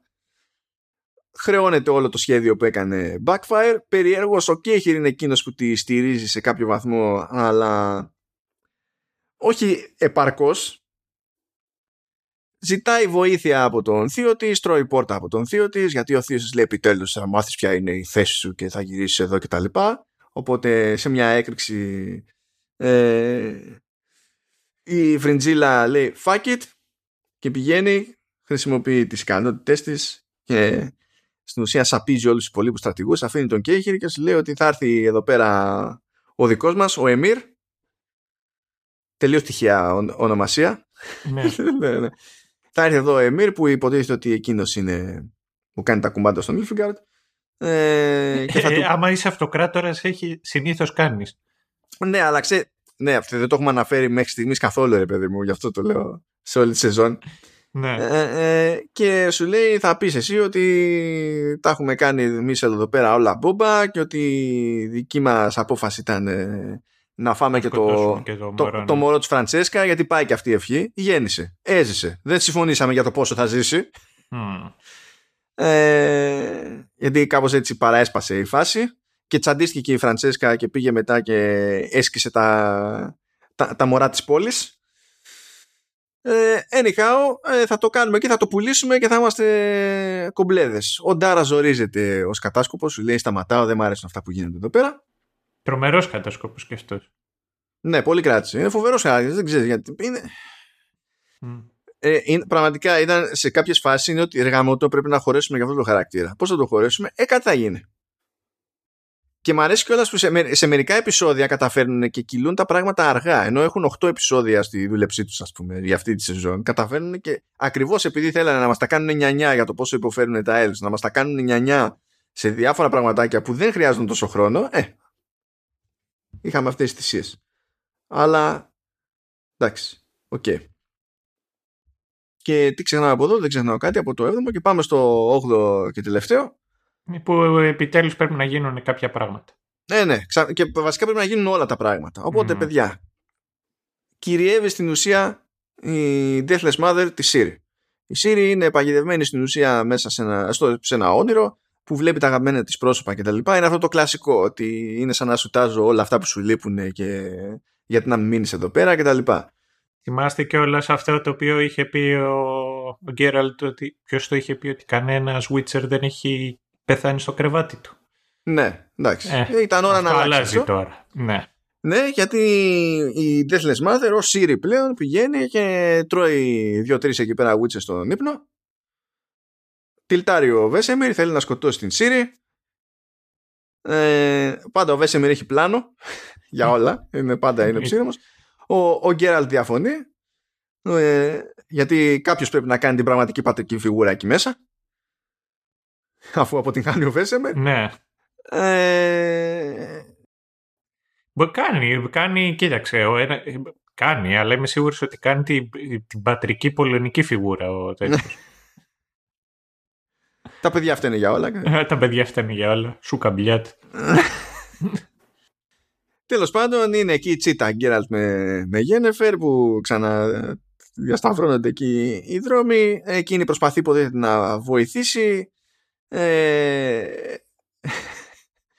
ε, παιδιά, ο Γιάσκερ εμφανίζεται σε όλη αυτή την ιστορία γιατί έχει ξεκινήσει η μάχη εκεί πέρα στο Κέρμορεν. Δεν ξέρω πραγματικά τι κάνει ο Γιάσκερ, ακόμα και όταν του δίνει ένα, μια, ένα, μια πέτρα τέλος πάντων η Γένεφερ που έφτιαξε για να βοηθήσει τον Γκέραλτ ο Γιάσκερ προσπαθεί να φτάσει τον Γκέραλτ και δεν ξέρω τι κάνει σε αυτή τη διαδικασία. Είναι... Να πω κάτι. Ε, Εκτός και άμα δεν το θυμάμαι. Έκανε τίποτα με αυτή την πέτρα. Όχι, τίποτα. Νομίζω, νομίζω όχι, αλλά κάτσε τώρα να δω τι παίζει. Το... Anyway. Θα δεις το τελευταίο επεισόδιο, αλλά περιμένω. Ναι. Λοιπόν, ε... Ήταν, το, ήταν πώς να το, πω, το πραγματικό McGuffin. Ναι, εντάξει, ναι, πραγματικά. Ήταν πρέπει να έχουμε χιούμορ λιγάκι, αλλά ποιος επιτρέπεται να έχει χιούμορ; Ναι, θα βάλουμε το Γιάσκερ να σκοντάφτει προσπαθώντας να φτάσει από το σημείο Α στο σημείο Β μια πέτρα. Ε, τέλος πάντων ε, πάνω στο χαμό διαλύεται εκεί πέρα το δέντρο που έχουν μέσα στο Κέρμορεν ε, οι Witchers και βλέπουν ότι μέσα στο δέντρο υπάρχει μονόλιθος και λες σπάει και ο μονόλιθος εμφανίζονται τέρατα πακέτο αυτό δεν είναι ενώ εντωμεταξύ ε, έκανε ολόκληρη φασαρία ο, ο Eastreet ότι οι μονόλιθοι δεν σπάνε ναι, ναι, ναι. Γι' αυτό όταν συναντήθηκε με τον Γκέραλτ πρώτη φορά και του είπε ο Γκέραλτ ότι τα έτσι και έτσι έσπασε με, τη, με το ρουλιαχτό της μονόλιθο, σου λέει Είσαι τρελό, δεν ξέρεις τι λες, με κοροϊδεύεις. Ναι. ναι, εγώ είμαι ειδικός όλα αυτά τα χρόνια. Ναι, ναι, το είδαμε και στην πρώτη και στη δεύτερη σεζόν ο ειδικός είναι. Απλά κάθεται και μελετάει random stuff και δεν έχει πει ούτε ένα πράγμα χρήσιμο σε οποιονδήποτε. Εγώ νομίζω ότι λέει ψέματα για το βιογραφικό του. Είναι ο κλασικός. Είναι ο fake it till you make it. Ε, απλά, does, απλά δεν το έχει κάνει make it ακόμα εδώ και τόσα χρόνια. Αυτός ενδιαφέρθηκε να χωθεί εκεί πέρα να βοηθήσει με τον Γκέραλτ όταν συνειδητοποίησε ότι ξέρουν και οι δύο τη Γένεφερ και σου λέει: Όχι, μπορεί να καταφέρω να κάνω το κονέ που δεν μου κάτσε την πρώτη φορά. αλλά δεν είναι, ε, δηλαδή από αυτό και μόνο δείχνει πόσο δεν έχει καταλάβει τη Γένεφερ, αλλά τέλος πάντων. Okay. Uh, anyways, κάνε τα τέρατα, σφαγιάζονται διάφοροι Witchers. Είναι ένα πολύ άμπαλο action sequence στη, στην όλη φάση. Είναι όλοι άχρηστοι. Ε, ε, μαθαίνουμε ότι η Deathless Mother τέλος πάντων τρέφεται λέει από το μίσος των Witchers οπότε σταματάνε οι Witchers να πολεμάνε και αρχίζουν τις λύκες I kid you not ναι. Αυτό δεν είναι κιόλας όταν δείχνουν ότι οι Witchers δεν έχουν συναισθήματα ναι, ναι. Καλά, βέβαια έχει προσπαθήσει να το χτίσει αυτό εκεί πέρα ότι δεν είναι ότι δεν έχουν συναισθήματα, αλλά είναι μαθημένοι να τα κρύβουν κτλ. Ναι. Η, η Γένεφερ στην προσπάθειά της να εξηλαιωθεί αποφασίζει ότι θα γίνει αυτή το vessel τέλος πάντων για τη Deathless Mother αντί για τη, για τη Σύρια ακόμα και αν αυτό σημαίνει ότι θα πάθει ζημιά και τα λοιπά ε, αλλά κάνει εκεί μια μόντα η Σύρη τελευταία στιγμή δημιουργεί πόρταλ και μεταφέρει και τη Γένεφερ και την Deathless Mother και τον Geralt και την Bart της σε ένα διαφορετικό sphere που στην ουσία είναι το sphere στο, στη μυθολογία του Witcher είναι σαν να λέμε σε, ε, σε μια άλλη διάσταση Πλανήτης, πλανήτης. Δεν, δεν νομίζω ότι είναι πλανήτες. Τουλάχιστον δεν μου το φέρει. Και πάλι έτσι μπορεί να λέει. Είναι, είναι και τα δύο. Είναι, ναι, είναι και πλανήτες και πραγματικότητες. Αλλά πώ να σου πω, το ένα δεν αναιρεί το άλλο. Οκ, okay, εντάξει. Ε, και εκεί εμφανίστηκε το Wild Hunt. Το Wild Hunt στην ουσία είναι, ένα, είναι μια ομάδα από, ας το πούμε, να το πω τώρα. Για... Είναι, μέρο, είναι, μια, είναι μια, βασικά είναι ένα κομμάτι μυθολογίας ε, τέτοιο ε, όχι αμυγός σλαβικής. Έχει να κάνει με όλα τα γερμανικά και τα παραγερμανικά. Άμα δεν έχει να κάνει με Μογγολία θα σοκαριστώ. Έχει να κάνει με το και καλά το Wild Hunt ήταν το κυνήγι που ήταν ο, ο Βόταν, ο, Όντιν. Αυτό. Είναι τέτοιο. Είναι, έχει να κάνει, είναι μυθολογία των γερμανικών φύλων. Αλλά πολύ πιθανό να έχει να είχε απλωθεί και να το πιστεύανε. Κοίταξε, γείτονες είναι. Την και η Πολωνία. Ναι, οκ, okay, δεν το τσεκάρεις αυτό. Να σου πω αλήθεια, οπότε θα μείνω στα, στα λόγια σου. Εκεί μείνω σε Και εγώ σαν τον E Street είμαι, που ξέρω. Ναι. ε, και εκεί πέρα συνειδητοποιούν ότι ο καημός της Deathless Mother ήταν να γυρίσει στο σπίτι της, που το σπίτι της τελείως τυχαία είναι το συγκεκριμένο σφυρ. Βλέπουν το, το Wild Hunt, το οποίο Wild Hunt έτσι λέει παιδιά get ready. Ε, είναι σαν ένα, εμφανίζεται σαν ένα μάτσο από Ghost Riders, ας το πούμε έτσι τέλος πάντων, που κυνηγάνε για και το The Wild Hunt. Αναφέραμε και τον ε, Νίκολα Cage σε αυτό το επεισόδιο. Καλά δεν θυμάμαι. Ναι. ναι. Ε, επιστρέφουν με πόρταλ, ξέρω εγώ, και επανέρχεται, επανέρχονται οι μαϊκές ιδιότητες της, της Γένεφερ. Αποφασίζει ότι ε, θα εκπαιδεύσει η ίδια την Siri και ότι βρίσκει πλέον νόημα στη, στη ζωή της τέλος πάντων σε αυτή τη διαδικασία και τέλος πάντων ε, σε κάθε περίπτωση όμως θα πρέπει όλοι μας να φυλάγονται και θα πρέπει να μένουν εν κινήσει και να βρουν τρόπο να καταλάβουν πως το Nilfgaard πήρε χαμπάρι ότι όλα, όλοι, ότι, ότι κάτι χοντρό παίζεται με τη Siri mm. πριν το πάρει χαμπάρι οποιοδήποτε άλλος γιατί σου λέει το Nilfgaard επιτέθηκε τελικά στην πρώτη σεζόν και το ξέρανε τότε ότι ψάχνανε, το διαπιστώσανε ότι ψάχνανε να εχμαλωτήσουν τη Siri κυνηγώντας τη Siri και κάτι ξέρανε. Και το ξέρανε αυτοί πριν το συνειδητοποιήσει οποιοδήποτε άλλος. Οπότε σου λέει κάτι παίζει εδώ, πρέπει να βγάλουμε άκρη. Μεταφερόμαστε ξαφνικά σε ένα τραπέζι με τους βασιλείς από τα βόρεια βασίλεια ε, και εκεί η Τησέα τους ανακοινώνει ότι ναι, ξέρετε, just so you know, όλη η φάση έχει να κάνει με τη Siri. Και πλέον η Siri είναι επικηρυγμένη και πακέτο με τη Siri και οποιοδήποτε την προστατεύει. Just so you know. Ναι. Ε, και στο κλείσιμο στην, στην ουσία βλέπουμε ότι έρχεται ο Έμιρ στη Σύντρα βλέπουμε όλο πλάτη, όλο πλάτη, όλο πλάτι του πουλάνε οι άλλοι ο Κέιχερ και η Φριντζίλα το, το παραμύθι ξενερώνει από τη ζωή του ειδικά μόλις του λένε ότι αυτοί φροντίσανε να σκοτώσουν το, το μωρό εκεί, το νεογέννητο της Φραντσέσκα ναι, και λέει, εντάξει, τώρα λέει απογοητεύτηκα πλήρως, διότι μόλις μου δείξατε ότι δεν μπορώ να σε εμπιστεύομαι, διότι αυτό έγινε με δική μου εντολή. Οπότε, hmm, busted. Mm.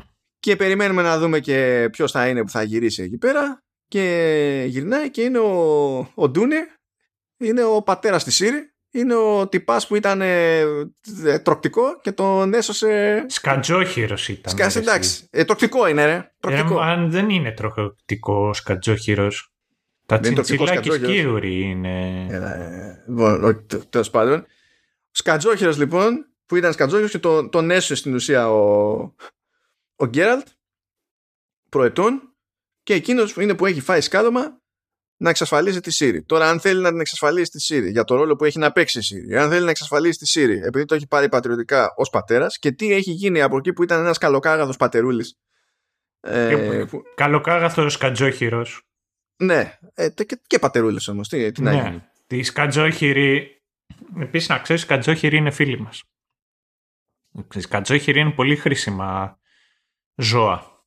Μπορεί Επίσης να. πολύ αστεία ζώα. είναι. Ε, έχουν, έχουν ακιδωτό πέος, όπως έχουν πολλά ζώα στη φύση.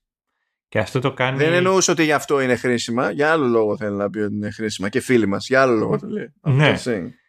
Τε- τρώνε πολλά από τα ε, από τα φυτα... ε, ενώ και οι ίδιοι θα μπουν σε περιβόλη και θα φάνε μαρουλάκια τρώνε επίσης και φίδια οι σκατζόχυροι και γενικότερα τρώνε άλλα ζώα τα οποία κάνουν περισσότερο κακό στα περιβόλια αλλά το άλλο το οποίο κάνουν και δεν ξέρουν ακριβώς για ποιο λόγο το οποίο κάνουν παίρνουν τα κόπρανά τους, τα τρώνε, τα κάνουν μια αληθή και αλήφονται με αυτά. Κοίταξε. Η Ναι. επιδερμίδα. Θέλεις Α, φροντίδα. και νιβαία. Ειδικά από, την, κα- ειδικά από την κάτω μπάντα είναι και ευαίσθητη. Είναι, είναι, είναι, έχουν άσπρες σκυλιές. Ισχύει. Έχω πετύχει. Θυμάμαι ότι την πρώτη φορά που πέτυχα στα- σκατζόχυρο ήταν νύχτα. Ήμουνα Ναι. εξοχή. Είχε ξεκινήσει το αυτόματο πότισμα και έτρεχε νερό. Αλλά εκεί που ήμουνα δεν άκουγα μόνο το, το νερό που έτρεχε, που ήταν ε, ή- ήσυχα. Ε, ρε, κυλούσε το νεράκι, ρε παιδί μου, στον κήπο. Μμ. Άκουγα Μμμ. και λέω, What, τι είναι αυτό; Και κοιτάζω, ε, και είχε πάει στην άκρη από ένα λάστιχο ποτίσματος εκεί πέρα ένας κατσόχυρο και ε, έπαιρνε τις ζούρες του να δώσει τι το αγόρι; Είναι, ε, ε, πολύ κλασικό στην επαρχία σκατζόχη. Είναι ωραίοι. Έχουν την πλάκα τους. Λοιπόν, και ένας από αυτούς έγινε και αυτοκράτορας στον Νίλ. Ναι. έτσι, κάπως, κάπως έτσι. Και θεωρητικά the plot thickens και τα λοιπά, γιατί όταν συνειδητοποιείς ότι δεν είναι ένας random ψυχοπαθής που ψάχνει τη Σύρια, αλλά μέσα σε όλα είναι και ο, και ο πατέρας της, οπότε Everything is about Siri, ναι. μπορείς να πεις ότι, ρε παιδί μου, το να κυνηγάει ο πατέρας την κόρη και να θέλει να, τη- να την να την πάρει, να την εξασφαλίσει, να την πάρει μαζί του με το μέρος του, δεν είναι ακριβώς και κάτι που μπορείς να γυρίσει κάποιος και να πεταχτεί και να του πει από πού και ως πού θες να πάρεις την κόρη σου πίσω. Ξέρεις. Εντάξει, εκτός άμα είναι κάποιος πατέρας ο οποίος βίαζε την κόρη του. Εκεί καλό είναι να μην γίνονται αυτά. Θα μας κάνουν cancel μαλάκα, δεν υπάρχει περίπτωση. Δεν ξέρω αν θυμάστε κάπου πιο νωρίς στο επεισόδιο είπε ο Σταύρος ότι έτσι κι αλλιώς είναι, είναι νεκρός μέσα του. Φαντάζομαι προσπαθεί να πετύχει την ομοιόσταση. Θέλει να είναι νεκρός και απ' έξω του. Σιγά σιγά. Θα μας κάνουν cancel, δεν υπάρχει περίπτωση. Ναι. Λοιπόν, ναι, οκ. Και κάπως έτσι τελειώνει η φάση, όλο νόημα, wink wink, η μεγάλη αποκάλυψη και τώρα φάτε το cliffhanger κτλ. Τι να πω. Τι να πω, θέλω να πω ότι ε, αυτό είναι ένα σχόλιο που δεν θα κάνουμε μόνο για αυτή τη σειρά. Έχουμε και άλλη σειρά στο, στο μενού που σηκώνει αυτό το σχόλιο. Α, νομίζω ότι από τις μεγαλύτερες ζημιές που έχουμε πάθει στο τηλεοπτικό στερέωμα είναι το Game of Thrones. Ναι. Ο τρόπος τον οποίο το, το The Witcher έχει παρατάξεις αντιμαχόμενες ε, που έχουν κόντρες γύρω από τη Σύρια αλλά και πέραν της Σύρια. Ο τρόπος που τα διαχειρίζεται αυτά το Witcher ε, θα ήταν ε, ε, εφηβικός θα ήταν αν έπαιρνε αναβάθμιση. Mm. Ειδικά η όλη φάση με τον Brotherhood που μας αφιερώνουν χρόνο τώρα για να μας πούνε ότι ο Στρέγκομπορ είναι ρατσίστας. Το καταλάβαμε. Μπράβο, Στρέγκομπορ. Έτσι κι αλλιώς είναι ακνευριστικός και στην πρώτη σεζόν. Αντί να προσπαθήσουν να μας χτίσουν λίγο περισσότερο τη δυναμική ανάμεσα στους mages που στέλνουν τον Brotherhood, ξέρεις, ω συμβούλου στα διάφορα βασίλεια και τη, τα ζώρια που τραβάνε οι βασιλείς, ξέρω εγώ, σε αυτές τις περιπτώσεις που στραβώνουν που έχει τέτοια επιρροή μία μπάντα που τι κάνει νιάου νιάου στα κεραμίδια. Μην μου πείτε ότι αυτή είναι κάποια παραπομπή στο, στον Πάπα κάτω του Μεσαίωνα. Ψέματα είναι όλα αυτά, δεν ισχύουν. Ε, δηλαδή, ε, δεν το χτίζει καθόλου και ταυτόχρονα αποφασίζει ότι σε δύο φάσεις ειδικά στη, στη σειρά ας πούμε, θα ασχοληθεί με αυτούς τους βασιλείς, θα τους εμφανίσει κάπου ε, ε, wild fault test appears ας πούμε για μία σκηνή ε, που είναι και γνωστή φιγούρα για όσους έχουν παίξει και διαβάσει κτλ. Ε, και ότι ε, ξέρεις θα πάει κάπου αυτό και θα καταλάβουμε κάτι για την όλη φάση με τον κόσμο. Εγώ σε δύο σεζόν δεν έχω καταλάβει τίποτα από τη σειρά για την κουλτούρα του Νίλφκαρντ. Τίποτα. Όχι. Και υποτίθεται ότι έχουν αφιερώσει χρόνο και κόπο στον Νίλφκαρντ. Δεν έχω καταλάβει τίποτα. Και θέλουν να μου πετάξουν και τα άλλα τα βασίλεια εμβόλυμα και να μου λένε τώρα και για το πολιτικινγκ που παίζει μέσα στον Brotherhood που ήταν τόσο άχρηστη στο να το διαχειριστούν ακόμα και αυτό, που είναι η Τισέα με το Vilgefortz και βλέπεις ρε παιδί μου ότι είναι συνεννοημένοι στο πολιτικό της υπόθεσης και ότι ο ένας έχει τη στήριξη του άλλου και τα λοιπά, okay. και ξαφνικά σου πετάει και το ότι ε, είναι και τέτοιο, είναι και ερωμένοι. Μόνο και μόνο ώστε στην αμέσως επόμενη σκηνή και καλά να έχει βαρύτητα το ότι διαφωνούν. Και ξεκινάει κόντρα αυτά δεν τα πετάς έτσι. Αυτά τα, τα χτίζεις τα ρημάδια. Ναι. Ε, ναι, αλλά ε, εκεί είναι, είναι το πρόβλημα. Ε, άξε. Σε μια σειρά η οποία βασίζεται στη, στις ικανότητες και στην αγάπη που έχει το source material και το πώς θα το κάνει ο, όλα αυτά ο ίδιος ο Κάβιλ, ε, είναι αστείο το πόσο χρόνο αφιερώνει η ίδια η σειρά μακριά από τον Κάβιλ ουσιαστικά αποδυναμώνοντας το πιο δυνατό της σημείο. Επίσης... Κοίτα, να σου πω, ε, δεν ε, εγώ δεν χρεώνω αυτό. Δηλαδή, ε, το ζήτημά μου δεν είναι ότι αφιερώνει λιγότερο χρόνο στον Κάβιλ. Το ζήτημά μου είναι το τι κάνει με αυτόν τον χρόνο που αφιερώνει ναι, ναι, ναι, ναι, ναι. Γιατί υπάρχει ωραίος τρόπος να το παίξει όλο αυτό το πράγμα πάλι θα αναγκαστώ να πω μπλα μπλα Game of Thrones που εκεί πέρα από σεζόν σε σεζόν δεν έμεναν καν σταθεροί χαρακτήρες στους οποίους πήγες να εστιάσεις σε κάθε περίπτωση γιατί πεθαίνανε δεξιά και αριστερά. Υπάρχει τρόπος και είναι, δεν είναι απλά μια προσπάθεια σε αυτό το κομμάτι δηλαδή, στο να καταλάβεις το τι συμβαίνει στον κόσμο, ποιες είναι οι κόντρες πάνω στις οποίες χτίζονται οι νέες κόντρες και τα συναφή. Ε, δεν είναι ότι απλά ξέρεις, ε, ε, καλομάθαμε με το Game of Thrones και εδώ μας φαίνεται ότι είναι κατώτερο. Δεν είναι καλή προσπάθεια ας πούμε αυτό. Δεν είναι καλή προσπάθεια. Εντάξει και για να είμαστε και ειλικρινείς και αυτό το οποίο ε, είχε γίνει με το Game of Thrones, δηλαδή ο Μάρτιν, μπορεί ο τύπος να είναι ανίκανος να τελειώσει τα βιβλία του και να γράφει και να είναι ο μεγαλύτερος provocastrinator που έχει υπάρξει ποτέ. Provocastrinator. Provocastrinator.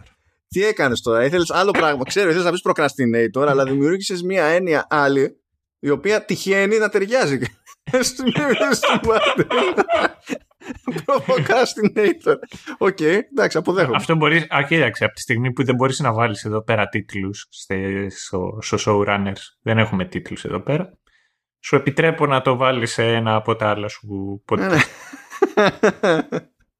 λοιπόν. Ε, εντάξει, ο τύπος είναι από τους καλύτερους, ε, πώς λένε, συγγραφείς που υπάρχει. Και είναι τύχη και ατυχία. Ξέρεις όμως κάτσε, δηλαδή, οκ okay, να πούμε, γιατί όντως υπάρχει το, το υλικό, αλλά να σου πω κάτι, αυτό δεν σε σώζει. Άμα οι, οι, οι showrunners εκεί, που μπορεί να τα κάνουν μαντάρα στην 8η σεζόν, άμα δεν ξέρουν να τους γίνεται να το διαχειριστούν αυτό το πράγμα, δεν θα έχει σημασία το τι είχε κάνει mm, ο, mm. ο Μάρτιν. Δεν θα μας έσωσε τίποτα. Ναι, ναι, ισχύει. Βέβαια άλλα τα λεφτά του HBO, τα λέμε. Αν και δεν νομίζω ότι δώσανε και λίγα. Δεν δίνουν, ότι δίνουν και λίγα. Να κάνω εγώ τώρα ένα σχόλιο και να πω ότι κατ' εμέ η δεύτερη σεζόν ήταν καλύτερη από την πρώτη. Ε, καλά, ναι. Ναι, γιατί πρώτα απ' όλα δεν είχαμε αυτό το πρόβλημα που είπαμε με τα πέρα δόθε, πέρα δόθε. Τουλάχιστον mm. μπορείς να βάλεις σκέψη σε, σε μια σειρά. Αυτό. Και γίνανε και δύο πράγματα πιο, πιο συγκεκριμένα. Εντάξει. Όντως, όντως είναι καλύτερη. Εγώ ακούγομαι τόσο αρνητικός, πρώτον, επειδή γενικά έτσι ακούγομαι στη ζωή. Αλλά... Ναι. Ε, αν εγώ είμαι νεκρός μέσα μου, εσύ είσαι αρνητικός μέσα σου. Είσαι, τα, είσαι το ηλεκτρόνιος άνθρωπος. Ναι. Ε, είναι ότι ε, okay, μπορεί να είναι καλύτερο, αλλά περίμενα να δω και καλά ποιο είναι το true form, ας το πούμε, του τηλεοπτικού Witcher, σαν, σαν παραγωγή. Και αυτό που βλέπω ε, δεν δικαιούται πλέον το σχετικό hype. Δεν το δικαιούται. Ε, ε, σε καμ... όποιο... είναι, είναι ηλίθιο να το συγκρίνει να το συγκρίνουμε με το Game of Thrones. Όχι, δεν κάνω καν σύγκριση με το Game of Thrones, σαν, σαν γενικά τελικό αποτέλεσμα. Τι να συγκρίνω και με το Game of Thrones τώρα. Ε, τέτοιο. Ε, όχι, συνεχίζει και τα παιχνίδια, ειδικά το Witcher το 3, να είναι ό,τι καλύτερο μπορείτε να δείτε. Ναι, και αυτό καλά έκανε και το θύμισες, γιατί μπορεί να ακουγόμαστε εμείς λαμμένοι, ξέρω εγώ, και να το παίζουμε δύσκολο κτλ. Αλλά για κακή τύχη της σειράς υπάρχει το Witcher 3. Αυτό είναι το μεγαλύτερο πρόβλημα για τη σειρά. Ναι, είναι και το μεγαλύτερο πρόβλημα και αυτό το οποίο είναι ακόμα μεγαλύτερο πρόβλημα είναι το εξής. Ακόμα και αν το ρίξουμε στο source material, τα video games λαμβάνουν χώρα μετά τα βιβλία. Και δεν βασίζονται σε, ε, ε, πώς να σου το πω. Είναι original stories. Ε, καλά, όχι ακριβώς, είναι έτσι και έτσι αυτό. Απλά από ένα σημείο και έπειτα άρχισαν να ξεφεύγουν περισσότερο. Γιατί στην ουσία έχουν πάρει δικαιώματα στα βιβλία, έχουν και η μεν και η δε. Η CD Projekt έχει για τη χρήση τους ως βάση για τα παιχνίδια και η Netflix έχει τα δικαιώματα για τη χρήση τους ως βάση για την τηλεοπτική σειρά και για το spin-off που θα σκάσει. Γιατί στο τελείωμα της δεύτερης σεζόν εδώ πέρα έσκαγε και το πρώτο τρέιλερ για το spin-off που είναι mini series, prequel όταν τα, από την εποχή του πρώτου Witcher και του πρώτου Witcher, του πρώτου τύπου που ήταν, έγινε Witcher εννοώ ε, και τα λοιπά και τα λοιπά. Ε, αλλά η CD Projekt, η CD Projekt έχει, είχε πει από σχετικά νωρίς εδώ και χρόνια ρε παιδί μου ότι γενικά θα κάνει αυτό που είναι εξυπηρετεί από ένα σημείο και έπειτα. Δεν θεωρεί αυτόν ότι πρέπει δεν και καλά να πατήσει πάνω στα βιβλία έτσι όπως είναι. Ναι. Αλλά ειδικά το Witcher το 3 εκτός και άμα είμαι απόλυτα λάθος και το θυμάμαι τελείως λάθος δεν βασίζεται πάνω σε βιβλία. Σε μία από τις ιστορίες στο βιβλίο. Και πετυχαίνει ένα πολύ καλό αποτέλεσμα οπότε θέλω να σου πω ότι μακάρι να μπορούσαν εκεί και να μπουν και οι, οι δημιουργοί να πούνε εξής κάτι, θέλω κάτι από τα, από τα, από τα παιχνίδια και να πιάσουν, να κάνουν ένα adaptation.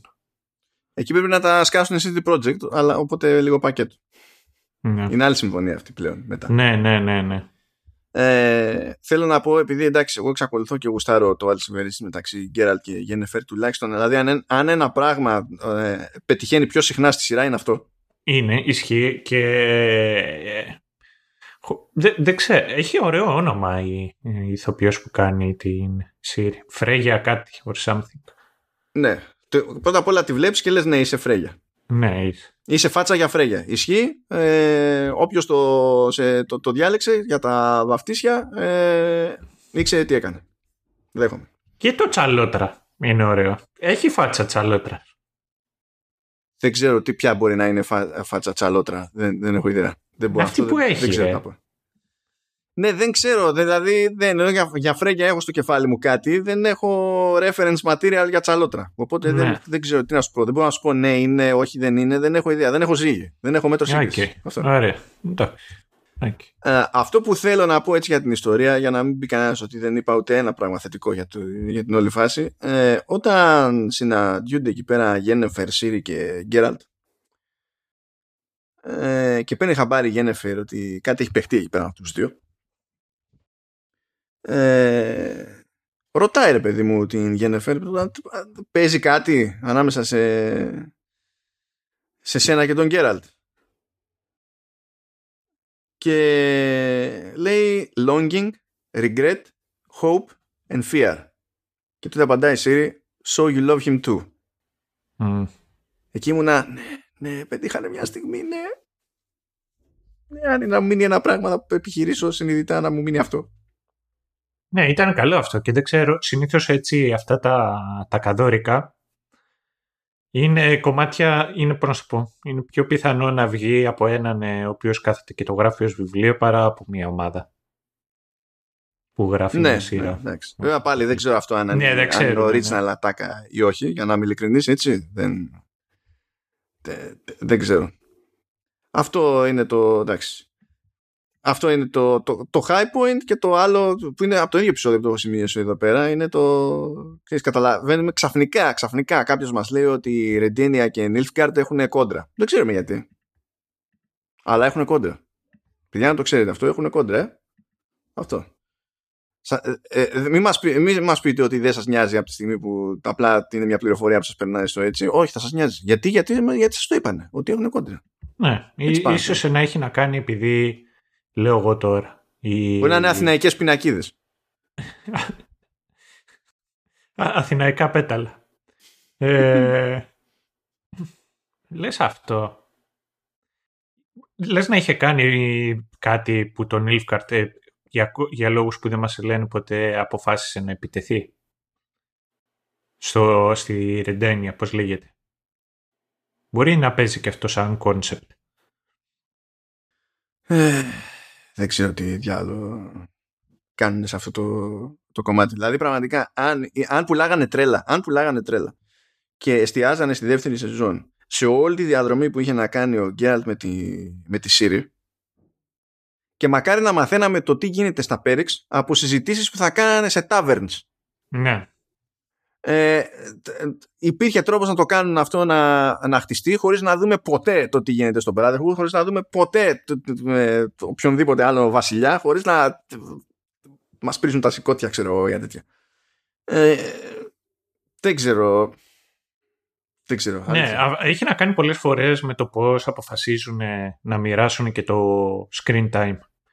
Και είναι, είναι ένα buzzword το οποίο χρησιμοποιείται πολύ. Diverse and big cast. Και νομίζω ότι μερικές φορές πέφτουν σε αυτό, σε αυτό είναι θύμα αρκετές σειρές αυτού, αυτού του buzzword. Ε, τώρα. Πώς το, πώς το εννοείς όμως αυτό, επειδή έχουν να διαχει... Ε, πάνε να διαχειριστούν περισσότερους χαρακτήρες. Αυτό ακριβώς, ναι. Οι οποίοι... Οπότε θέμα πλήθους και juggling θες να πεις. Ναι. Αυτό είναι, εγώ θεωρώ, ένα από τα προβλήματα και τη συγκεκριμένη σειράς. Ε, ενώ είναι...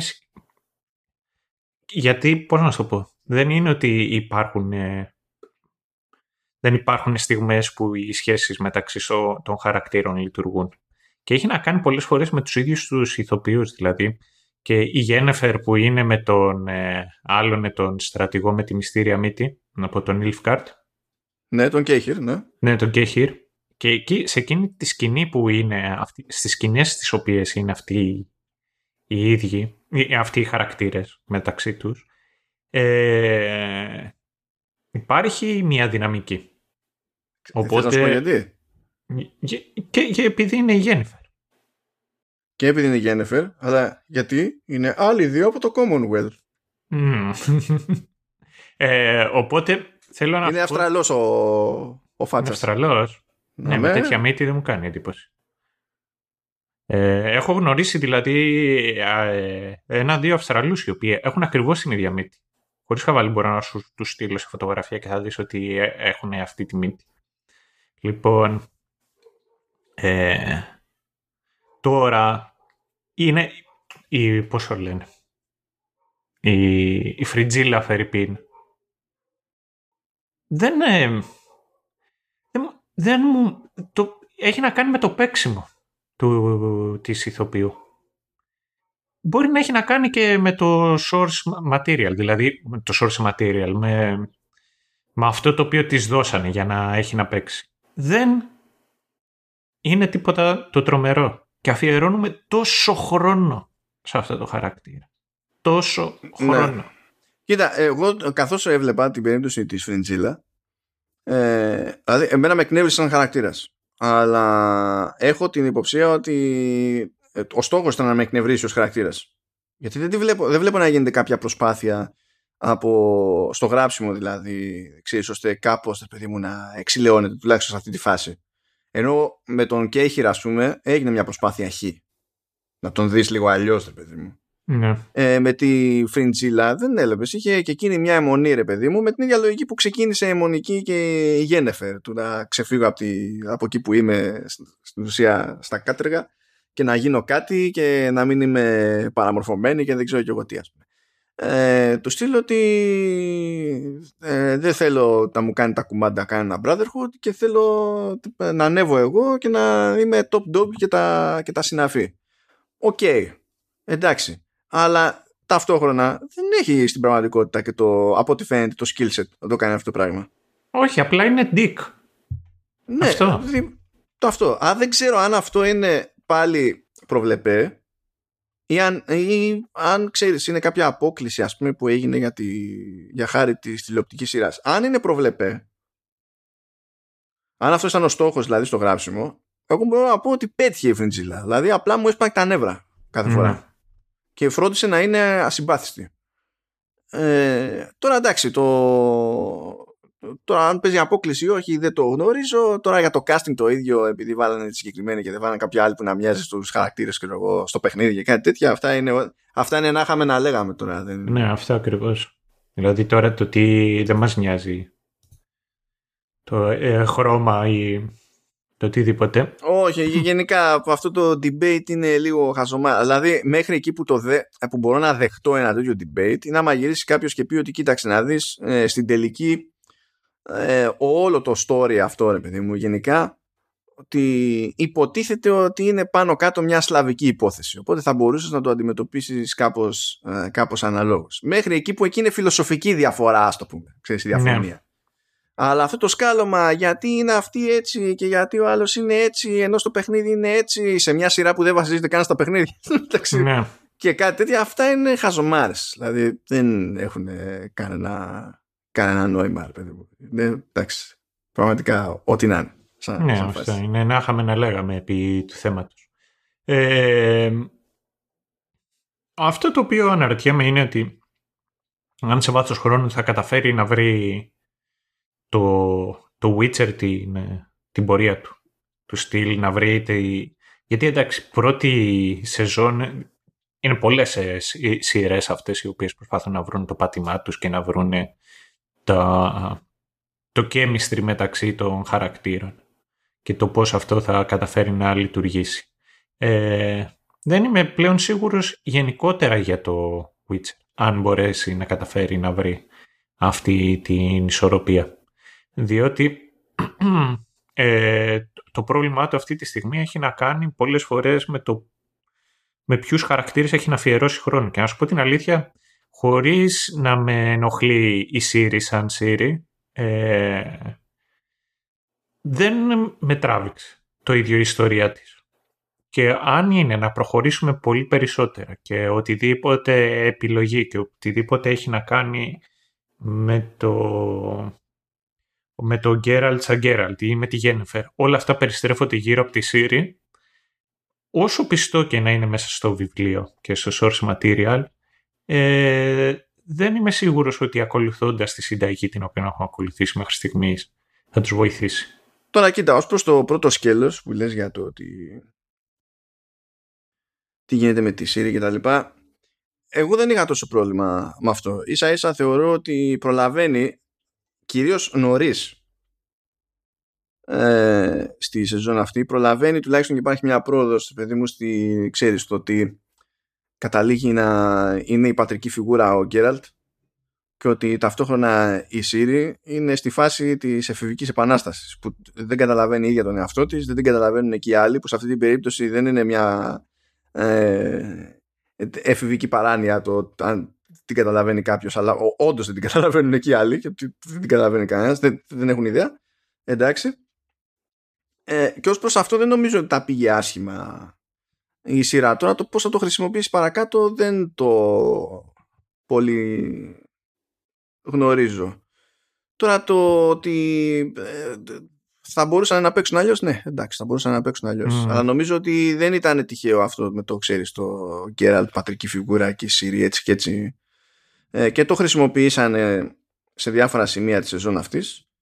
Και δεν νομίζω ότι είναι και κάτι δυσάρεστο σαν. Όχι, όχι. Και η, εντάξει, λειτουργήσε σίγουρα πολύ καλύτερα ειδικά όταν ε, ερχόταν σε αντίθεση ο Γκέραλτ με το Βέσεμι. Αλλά αυτό έχει να κάνει το ότι πολλές φορές ο Βέσεμιρ ε, αντιδρούσε και σαν ηλίθιος. Ναι, ναι, ναι. Ε, περνούσε και αυτό στην καινούργια εφηβεία. Ναι, αυτό. είμαι 200 χρονών, περνάω δεύτερη εφηβεία. Πόσο ναι. είναι. Ναι, κάπως έτσι. Ναι, ε, οπότε ως προς αυτό, δηλαδή δεν μπορώ να πω ότι είχα πρόβλημα με τη δυναμική ανάμεσα σε Σύρι και, και Γκέραλτ. Χαίρομαι που δεν έγινε κάποια ιδιαίτερη ζημιά στη Γένεφερ όπως ε, κύλησαν τέλος πάντων τα πράγματα που νομίζω ότι αυτά είναι τα πιο σημαντικά γι' αυτό τελικά επιβιώνει όλη η φάση διότι στα Πέριξ κατ' εμέ τα κάνανε μαντέρα στο σύστημα των παρατάξεων του κόσμου και των, της δυναμικής τους τα κάνανε μαντέρα στο Brotherhood, το Brotherhood είναι τσίρκο είναι σε φερλής δελφινάριο ναι. ε, δηλαδή ούτε, ούτε καν και νομίζω ότι κάνανε και κάκι στη δουλειά στην προετοιμασία για την αποκάλυψη του Εμμύρ στο τέλος. Το μόνο που έκαναν, το μόνο που έκαναν ήταν ότι αναφέρανε συνέχεια οι Leaf Guardian στην ουσία ο Εμμύρ και ο Εμμύρ και, ο, και The White Light και δεν ξέρω και εγώ τι, απλά το αναφέρανε σαν να είναι κάτι ήταν τεράστιο ας πούμε, αλλά δεν έχετε, ε, πέραν του, του ξέρεις το ότι δεν ήξερες την ταυτότητα, άρα αυτό από μόνο του είναι ένα μυστήριο ας πούμε, δεν χτιζόταν τίποτα άλλο. Και φαντάζομαι ότι πάλι το, το μεταδώσανε πολύ καλύτερα από ότι μεταδώσανε την, ε, την κακιά μαγίσσα. Ναι, ναι, ναι. Γενικά, γι' αυτό λέω ότι στα Πέριξ παίζει πρόβλημα. Παίζει πρόβλημα. Ακόμα και με το... Δηλαδή, εγώ δεν ήμουν ok ούτε με το Γιάσκυρ. Ο, ο Γιάσκυρ παρά ήταν comic relief αυτή τη φορά παρά ήταν. Νομίζω ότι ήταν πιο, λίγο πιο καλά ισορροπημένο στο πρώτο, ρε παιδί μου. Είχε και περισσότερο χρόνο στο πρώτο, έτσι, για να παίξει. Αλλά όταν έχεις λιγότερο χρόνο στη δεύτερη σεζόν, πρέπει να είσαι πιο προσεκτικός. Αν το μόνο που κάνεις είναι σε μικρές δόσεις ε, αυτό που νομίζω ήταν highlight στην πρώτη, τότε γίνεσαι λίγο καρικατούρα. Και είναι κρίμα βασικά. Ναι, είναι κρίμα. Για μένα δηλαδή, τουλάχιστον. Εντάξει, τι να πω. Δεν ξέρω αν σας ξενερώσαμε. Είχαμε σκοπό να σας ξενερώσουμε πάνω που ήταν στην στη τούρλα τους οι, οι γιορτές. Δεν θέλαμε να σας ξενερώσουμε έτσι, αφού έχει μπει το 2022, αλλά στραβά μπήκε. Γενικά και αόριστα, οπότε γιατί όχι και εδώ. Δεν καταλαβαίνω. Είμαστε όλοι κομπλέ. Δεν ξέρω αν έχεις κάποια εκκρεμότητα άλλη, Σταύρο. Νομίζω ότι τα κάναμε και τα νιανιά. Ναι, αυτό όχι. Ήταν το πρώτο μας ε, επεισόδιο το πρώτο το, το Witcher. Ήτανε, όχι, πρώτο μας επεισόδιο τι ήταν, Umbrella Academy. Καλά, ε, εξαρτάται πρώτα απ' όλα από το αν πιάνει το, το δοκιμαστικό που είχαμε κάνει στο whatever που ήταν με την αγαπημένη σου. Αυτό, αυτό δεν είναι επεισόδιο, αυτό είναι χαρά. Είναι ευκαιρία για... Το βλέπω όπως βλέπω τη μαγειρική, σαν ευκαιρία να εκφράσω τη δημιουργικότητά μου. Έτσι βλέπω. Όταν κάθε φορά που μιλάω για καραδί μου νιώθω μια ευκαιρία να εκφράσω την τέτοια, τη δημιουργικότητα. Ωραία λοιπόν, μισό λεπτάκι. Το πρώτο επεισόδιο που είχαμε κάνει ήταν, δηλαδή ε, επισήμως ως showrunner, παιδί μου, έτσι, ε, ήταν The Umbrella Academy. Το τρίτο ήταν το Witcher. Κάναμε πρώτα The Umbrella Academy, μετά The Boys Και ύστερα Α, το κάναμε τόσο νωρίς The Boys. Cool. Ναι, εκείνο το κάναμε, το κάναμε νωρίς. Ε, δεν κάναμε πρώτα-πρώτα το Witcher. Ε, πάλι μαθαίνετε πράγματα από behind the scenes. Διότι τότε το, το Umbrella Academy και το The Boys ήταν κάπως πιο φρέσκα. Και επειδή Mm. είχαμε χάσει το αρχικό τρένο, ας πούμε, το Witcher, λέμε τι το κάνουμε στην αρχή, τι το κάνουμε για λίγο πιο μετά. Εντάξει θα είμαστε. Ναι, ναι, ναι. Ενώ τώρα όταν έχουμε ξεκινήσει να καλύπτουμε μια σειρά, προσπαθούμε να είμαστε πιο κοντά στην ολοκλήρωση της όποιας τέλος πάντων νέα σεζόν έχουμε να, να καλύψουμε. Ε, just so you know, με, δεν ξέρεις το να πάει κάτι πολύ στραβά, ξέρω εγώ πάλι, αυτού αυτού αυτού. Δεν μπορώ να κολλήσω και να θέλω. Το... Έτσι δεν λέει. Ναι, αλλά θε- τεχνικώς μπορώ να κολλήσω εγώ, ρε. Α, Δεν ξέρω ναι. εγώ τι. Τι You θέλω never να know. πω. Μπο- μπορώ όμως να κολλήσω α, άλλα variants. Ε, το- όχι ακριβώς. Όχι τόσο γρήγορα, τουλάχιστον, έτσι. Μμμ, Πιο μετά μπορείς, είναι αυτή- λίγο αυτού και από την αρχή. Ναι. Καλώς εγώ των πραγμάτων, το επόμενό μας επεισόδιο θα είναι για, το, για την πρώτη σεζόν του The Wheel of Time που έκανε Ναι. στο Prime Video και έκανε και αυτό ένα, ένα κάποιο buzz. Νομίζω πήγε καλύτερα σε πρώτη φάση από ό,τι περίμενε η Amazon. Ελπίζω αυτό να φανεί και στη δεύτερη σεζόν. Ε, να έχει αντίκτυπο μάλλον στη δεύτερη σεζόν. Αλλά θα το πιάσουμε και θα μας απασχολήσει ακόμη περισσότερο το Game of Thrones σε εκείνη την περίπτωση Ναι, ναι, και ναι. άλλες συζητήσεις περί source material και του τι καταλήγει επί της οθόνης και τι εύρος. Οπότε ε, one two punch μπορεί, μπορούμε να τα δούμε αυτά όταν έρθει η ώρα βέβαια. Εσύ που μας, θα μας ακούσεις στο, στο ευρύτερο μέλλον. Στο μακρύτερο μέλλον. Στο μακρύτερο μέλλον. Phrasing. Έχεις σφυρίξει, έχεις σφυρίξει. Ναι, phrasing, phrasing. Ε, και με την αναφορά αυτή στο Archer μπορούμε να κλείσουμε αυτό το επεισόδιο. Καλή χρονιά να πούμε πάλι σε όλους. Ε, ελπίζουμε να έπιασε τόπο η υπομονή που κάνατε παραπάνω για αυτό το, το επεισόδιο. Έχω να πω ότι αυτό το επεισόδιο μας βγήκε λίγο πιο φυσικό, τουλά- λίγο μάλλον πιο, σπι- πιο πιστό στο στυλ με το οποίο συζητάμε μεταξύ μας διαζώσεις όταν δεν μας ακούει κανένας. Και not bad. Not bad. Μπρά. Ε, χαρούμε αφού σε κάνει και εσένα χαρούμενο, καλό είναι και αυτό. Εγώ το έχω ξαναπεί ότι ο βασικότερος λόγος για τον οποίο κάνω αυτό το podcast είναι για να περνάμε καλά ενώ το γράφουμε. Οπότε, εγώ το μοναδικό το οποίο θέλω να ευχηθώ είναι να, με το καινούριο χρόνο και, και υγεία αλλά και τύχη. Γιατί άκουσα πολλούς τέλος πάντων τώρα που μου λέγανε όταν είχα COVID σου εύχομαι να κα- να έχεις καταλάβει το πιο πολύτιμο πράγμα από όλα ότι είναι η υγεία και θέλω να σας πω ότι δεν ισχύει, είναι και η τύχη γιατί και οι, οι επιβάτες του Τιτανικού ήταν ε, υγιέστατοι. Οπότε είναι εξίσου σημαντική και η τύχη μην ξεχνάτε να την εβάζετε και αυτή μέσα στις ευχές σας Εγώ θέλω να πω, Σταύρο, ότι έπιασα το quota του 2022 σε θέματα τύχη. καλής τύχης. Ήδη, ήδη. Πάει, τερματίστηκε. Δεν έχει άλλο. Ξέρω πώς πηγαίνει τώρα το υπόλοιπο του έτους από εδώ και πέρα, γιατί κέρδισαν το φλουρί. Κέρδισες το φλουρί; Ναι. Ούτε που θυμάμαι ποια ήταν η τελευταία χρονιά. Πράγμα που σημαίνει ότι το υπόλοιπο του 22 για μένα σε προσωπικό επίπεδο θα είναι σίγουρα τρομακτικό. Εγώ στο σπίτι δεν έχω κερδίσει ποτέ το φλουρί. Το κέρδισα όταν ήταν, όταν ήταν σε μένα έγκυος η μάνα μου. Το κέρδισε ο Μπέμπης. Η Μπέμπα. Το μωρό τέλος πάντων. Το έμβριο. το είχα κερδίσει τότε. Στο σπίτι δεν το έχω κερδίσει. Το έχω κερδίσει μία φορά... Όχι. Δεν έχω κερδίσει ποτέ το φλουρί, όπως θυμάμαι. Γι' αυτό σου πηγαίνουν άλλα πράγματα καλά, Σταύρο. Ναι, Ενώ εδώ, ναι, πέρα, ναι. Εδώ πέρα πηγαίνουμε, το τερματίζουμε. Όλη, όλη η τύχη επενδύεται σε λάθος πράγματα. Δηλαδή, ποιος σχέστηκε για το φλουρί στη τελική; Εμείς θα κόψουμε ε, φλουρί. Εμείς να κόψουμε, ναι, αν να κόψουμε κάτι, θα κόψουμε το φλουρί το ίδιο. Θα το κόψουμε. Θα κόψουμε βασιλόπιτα. Θες να κόψουμε βασιλόπιτα; Ε, ρε, εσύ ξέρω εγώ το, το χάφτον. Πώς θα Δεν τους είναι μαζέψω, πώς θα το φέρω τον άλλο από την Νορβηγία να κόψουμε βασιλόπιτα, μωρέ; το- Εντάξει, αυτός είναι, είναι μεγάλης ηλικία. Δεν κάνει να ταξιδεύει ούτως ή άλλως. Σε μια τέτοια εποχή. Θα δούμε, θα δούμε. Υπάρχει μια ελπίδα προς άνοιξη μεριά να καταφέρει να σκάσει. Το οποίο θα έχει πάρα πολύ πλάκα, διότι μπορεί να μπούμε μετά σε ένα ζαχαροπλαστή. Θα μπορεί να καμιά βασιλόπιτα μήνα Μάρτιο.